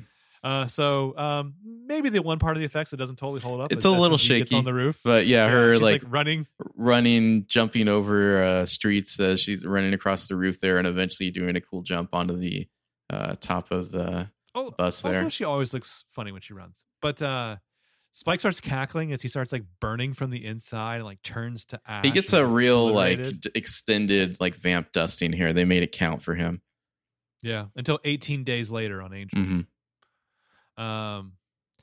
Yeah, so Xander and Felicia Day are doing triage on the bus as it comes, and Felicia Day is like slapping Indigo around, yelling, "This is nothing!" You mean Rona, yeah. Indigo's the actor's name. Yeah. So Andrew's like shell-shocked, wondering like, why didn't I die? Which, yeah, why didn't you? Should have been you instead of Anya. Seriously. Dawn's like looking still out the back of the bus, wondering where her sister is, and then Buffy like manages to run off that rooftop and land on top of the bus. And I kind of ripped this off in a scene in the next Troll book. I'm just going to admit that now. We hear the noises and then see as like Sunnydale's just like collapsing into this massive crater. They finally stop at what's now outside of town. Robin would look like he's like more than halfway out the door. He's been driving this whole time. Buffy lands on the ground. Yeah, he's like about to die, but he's the one driving the whole time. Yeah. Buffy like lands on the ground, looks at the open road ahead of her, and then she looks back at the crater, and this great little bit of the Welcome to Sunnydale sign, it's like teeters and falls into the crater. Which I think Spike can count that one too. He's once again destroyed the Sunnydale sign. Because right before that, Giles is like, "What did all this?" And Buffy's like, "Spike." So Xander stops Andrew and asks what happened to Anya, and Andrew says that Anya was incredible and she died saving his life. Xander's like, "That's my girl, always doing the stupid thing." And then I wanted Xander to choke the life out of Andrew and yell, "It should have been you." I'm just noticing that Dawn has like this pretty cool like shirt on with all these like zippers and stuff on it. Like, I don't know if this is the fashion at the time or not, but it seems very utilitarian. Oh hell yeah, 2003, we were all about zippies, more zippies. On the bus, Faith is like trying to tell Robin Wood it's not too bad. He's like, "Did we make it?" He's like, appears to die as his eyes go still, and she deals with that. Goes to close his eyes, and he coughs back to life, and it's like, "Surprise!" I almost feel like if he shouldn't have coughed, he should have just said "surprise." Yeah. And he's like, "You're a bad lay." Yeah. She's like, "Oh hell no!" Yeah. Starts taking off her belt. Yeah. And then Felicia Day is like, "Excuse me, I'm just going to get in here." Mm-hmm. And the gang comes to get snarky about the Hellmouth being closed for business, and Giles like, "Well, there's another one in Cleveland. Do our Hot in Cleveland spinoff." Giles just like picks up a rock and tosses it in. Willow saying, "I can feel them." Buffy alley-ooped Andrew in there. Yeah, seriously. Willow says, "I can feel the Slayers all over. You know, they're all awakening everywhere, and they're gonna have to find them," which is a nice little kind of tease for what could be happening in the future, you know, but we don't necessarily need to set up the next season type of thing. Faith and Spike spinoff. Mm-hmm. Yeah, because Xander's like, "We saved the world," and Willow's like, "We fucking changed the world." So Giles points out the mall was in Sunnydale, so they can't go there now. And then, someone's like, "But Lex, my mother lives in New Jersey." Not anymore. Yeah. Xander starts like listing off all the commercial landmarks that are gone, like the Gap. So they could all go sleep for a week if they wanted to. And Willow says, "What do you think we should do, Buffy?" And Faith's like, "You're not the one and only chosen one anymore. You just got to live like a person. How does that feel?" And Dawn says, "Yeah, Buffy, what are we going to do?" And Buffy smiles, and that's the end of the show. What an insurance nightmare Sunnydale is, right? Yeah, seriously. I don't know how they write that one off. Just a giant crater. That was Buffy Season 7, Part 2. We're done. Yeah. What a fun rewatch.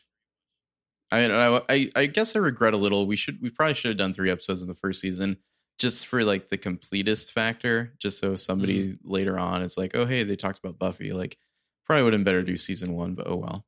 So let me throw this at you. Mm-hmm. It's Prophecy Girl and what the hell else? It'd be Prophecy Girl, the one with the ventriloquist. And I don't know. I mean, I suppose you could do the pilot, or maybe like Never Kill a Boy on the First Date or something like that. There's probably one other one you can find. Or yeah, when Angel shows up. But anyway, we're not doing that. Sorry. Anyway, overall, any complaints? I feel like we've covered them. Yeah, I mean, I feel like I've got some. I mean, having just talked about the finale, I'm like kind of full of that. I'm kind of happy. Okay. I mean, in general, I feel like not so much in the episodes we watched, but in the middle of the season here, they really turned Buffy into kind of a jerk, which I didn't feel was completely justified by the character. It kind of seems like they needed this to happen so the potentials would mutiny against her. Because Buffy she's not that callous and cold, I don't feel like. And just... I don't know. It's just like more and more the main characters having moments together were fewer and further between because it's so many other characters on the show. Yeah, I mean, also, you know, Kenny doesn't have to necessarily bully a girl to death. Make one change. Kill Andrew instead. Yeah, I've got keep Anya alive. Yeah. All right. I mean, I get there was this like moment where they were like trying to feel out if there could be a season 8, and both Emma Caulfield and Sarah Michelle Gellar were like, "Not with me." Yeah. You know, I'm just looking. I happen to pull up the bio for Michelle Trachtenberg on IMDb. There's a section here that says it's like overview, mini bio, and then it says trademark. And under trademark, she has 2 trademarks. I'd really love to know who wrote these, like her publicist or something, because it says pale skin, ice blue eyes. What the fuck is that? Bizarre. I wonder if SMG has trademarks on her bio. We all have our crosses to bear. Mm-hmm. I don't want to be this good-looking and athletic. Yeah. Oh, she does. SMG's trademarks are frequently plays strong and independent women and slight athletic figure. Nice trademarks.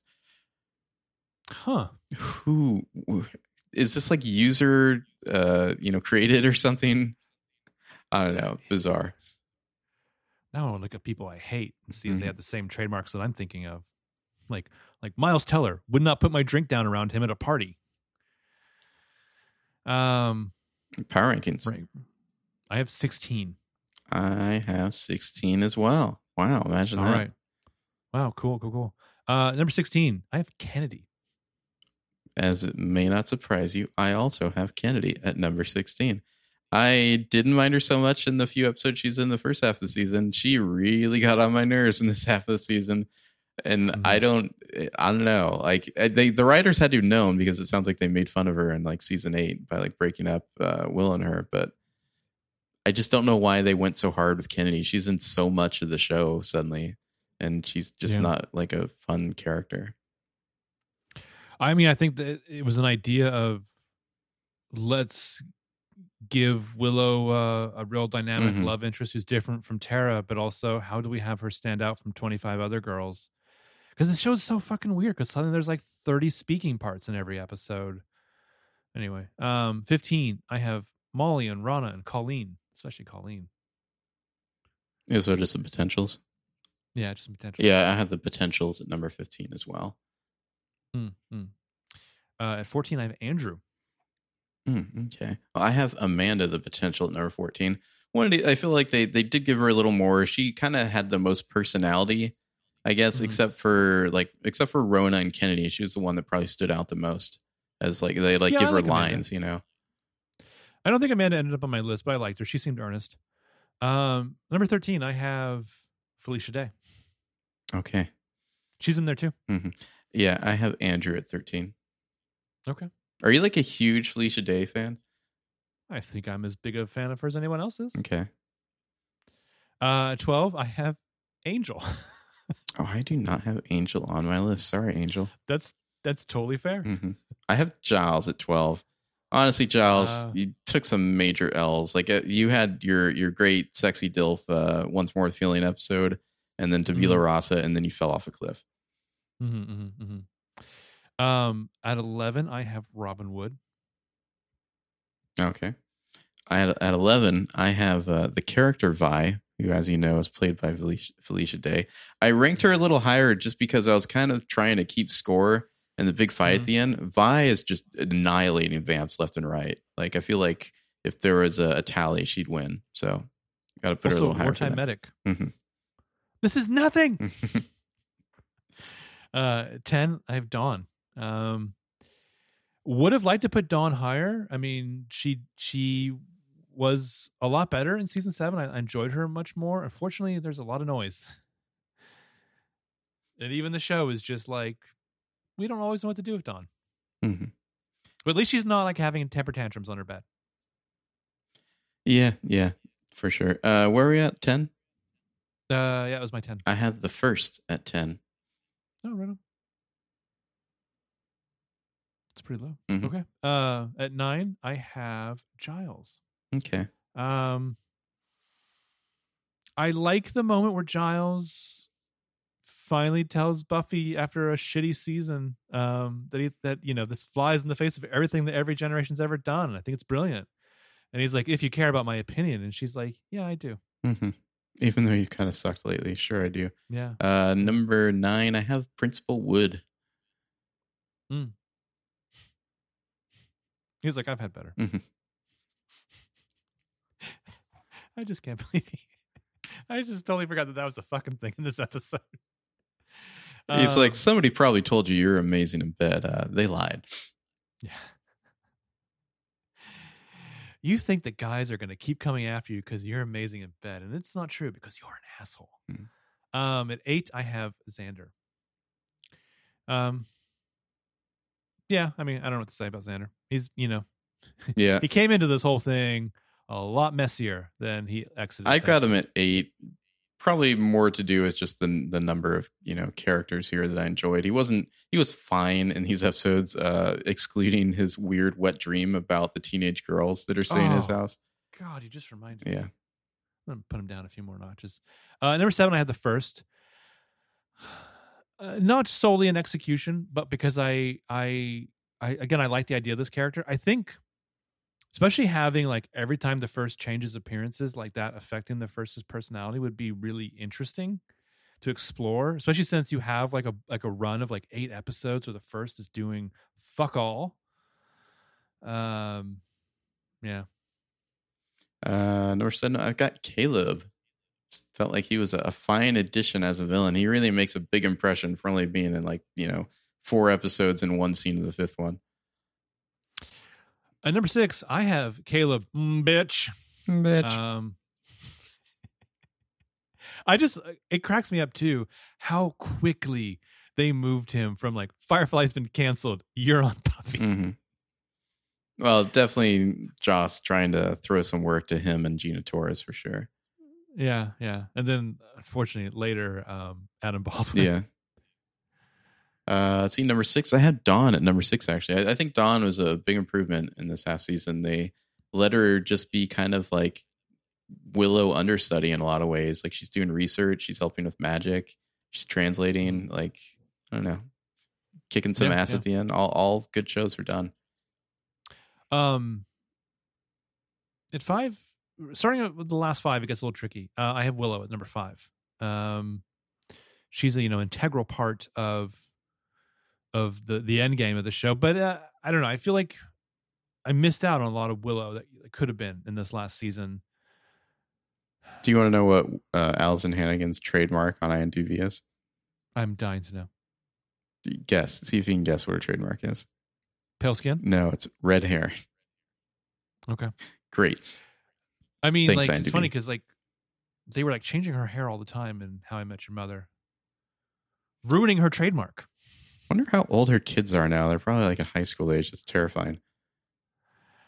Because she's married at Lex Denison, mm-hmm. the original Byron Montgomery.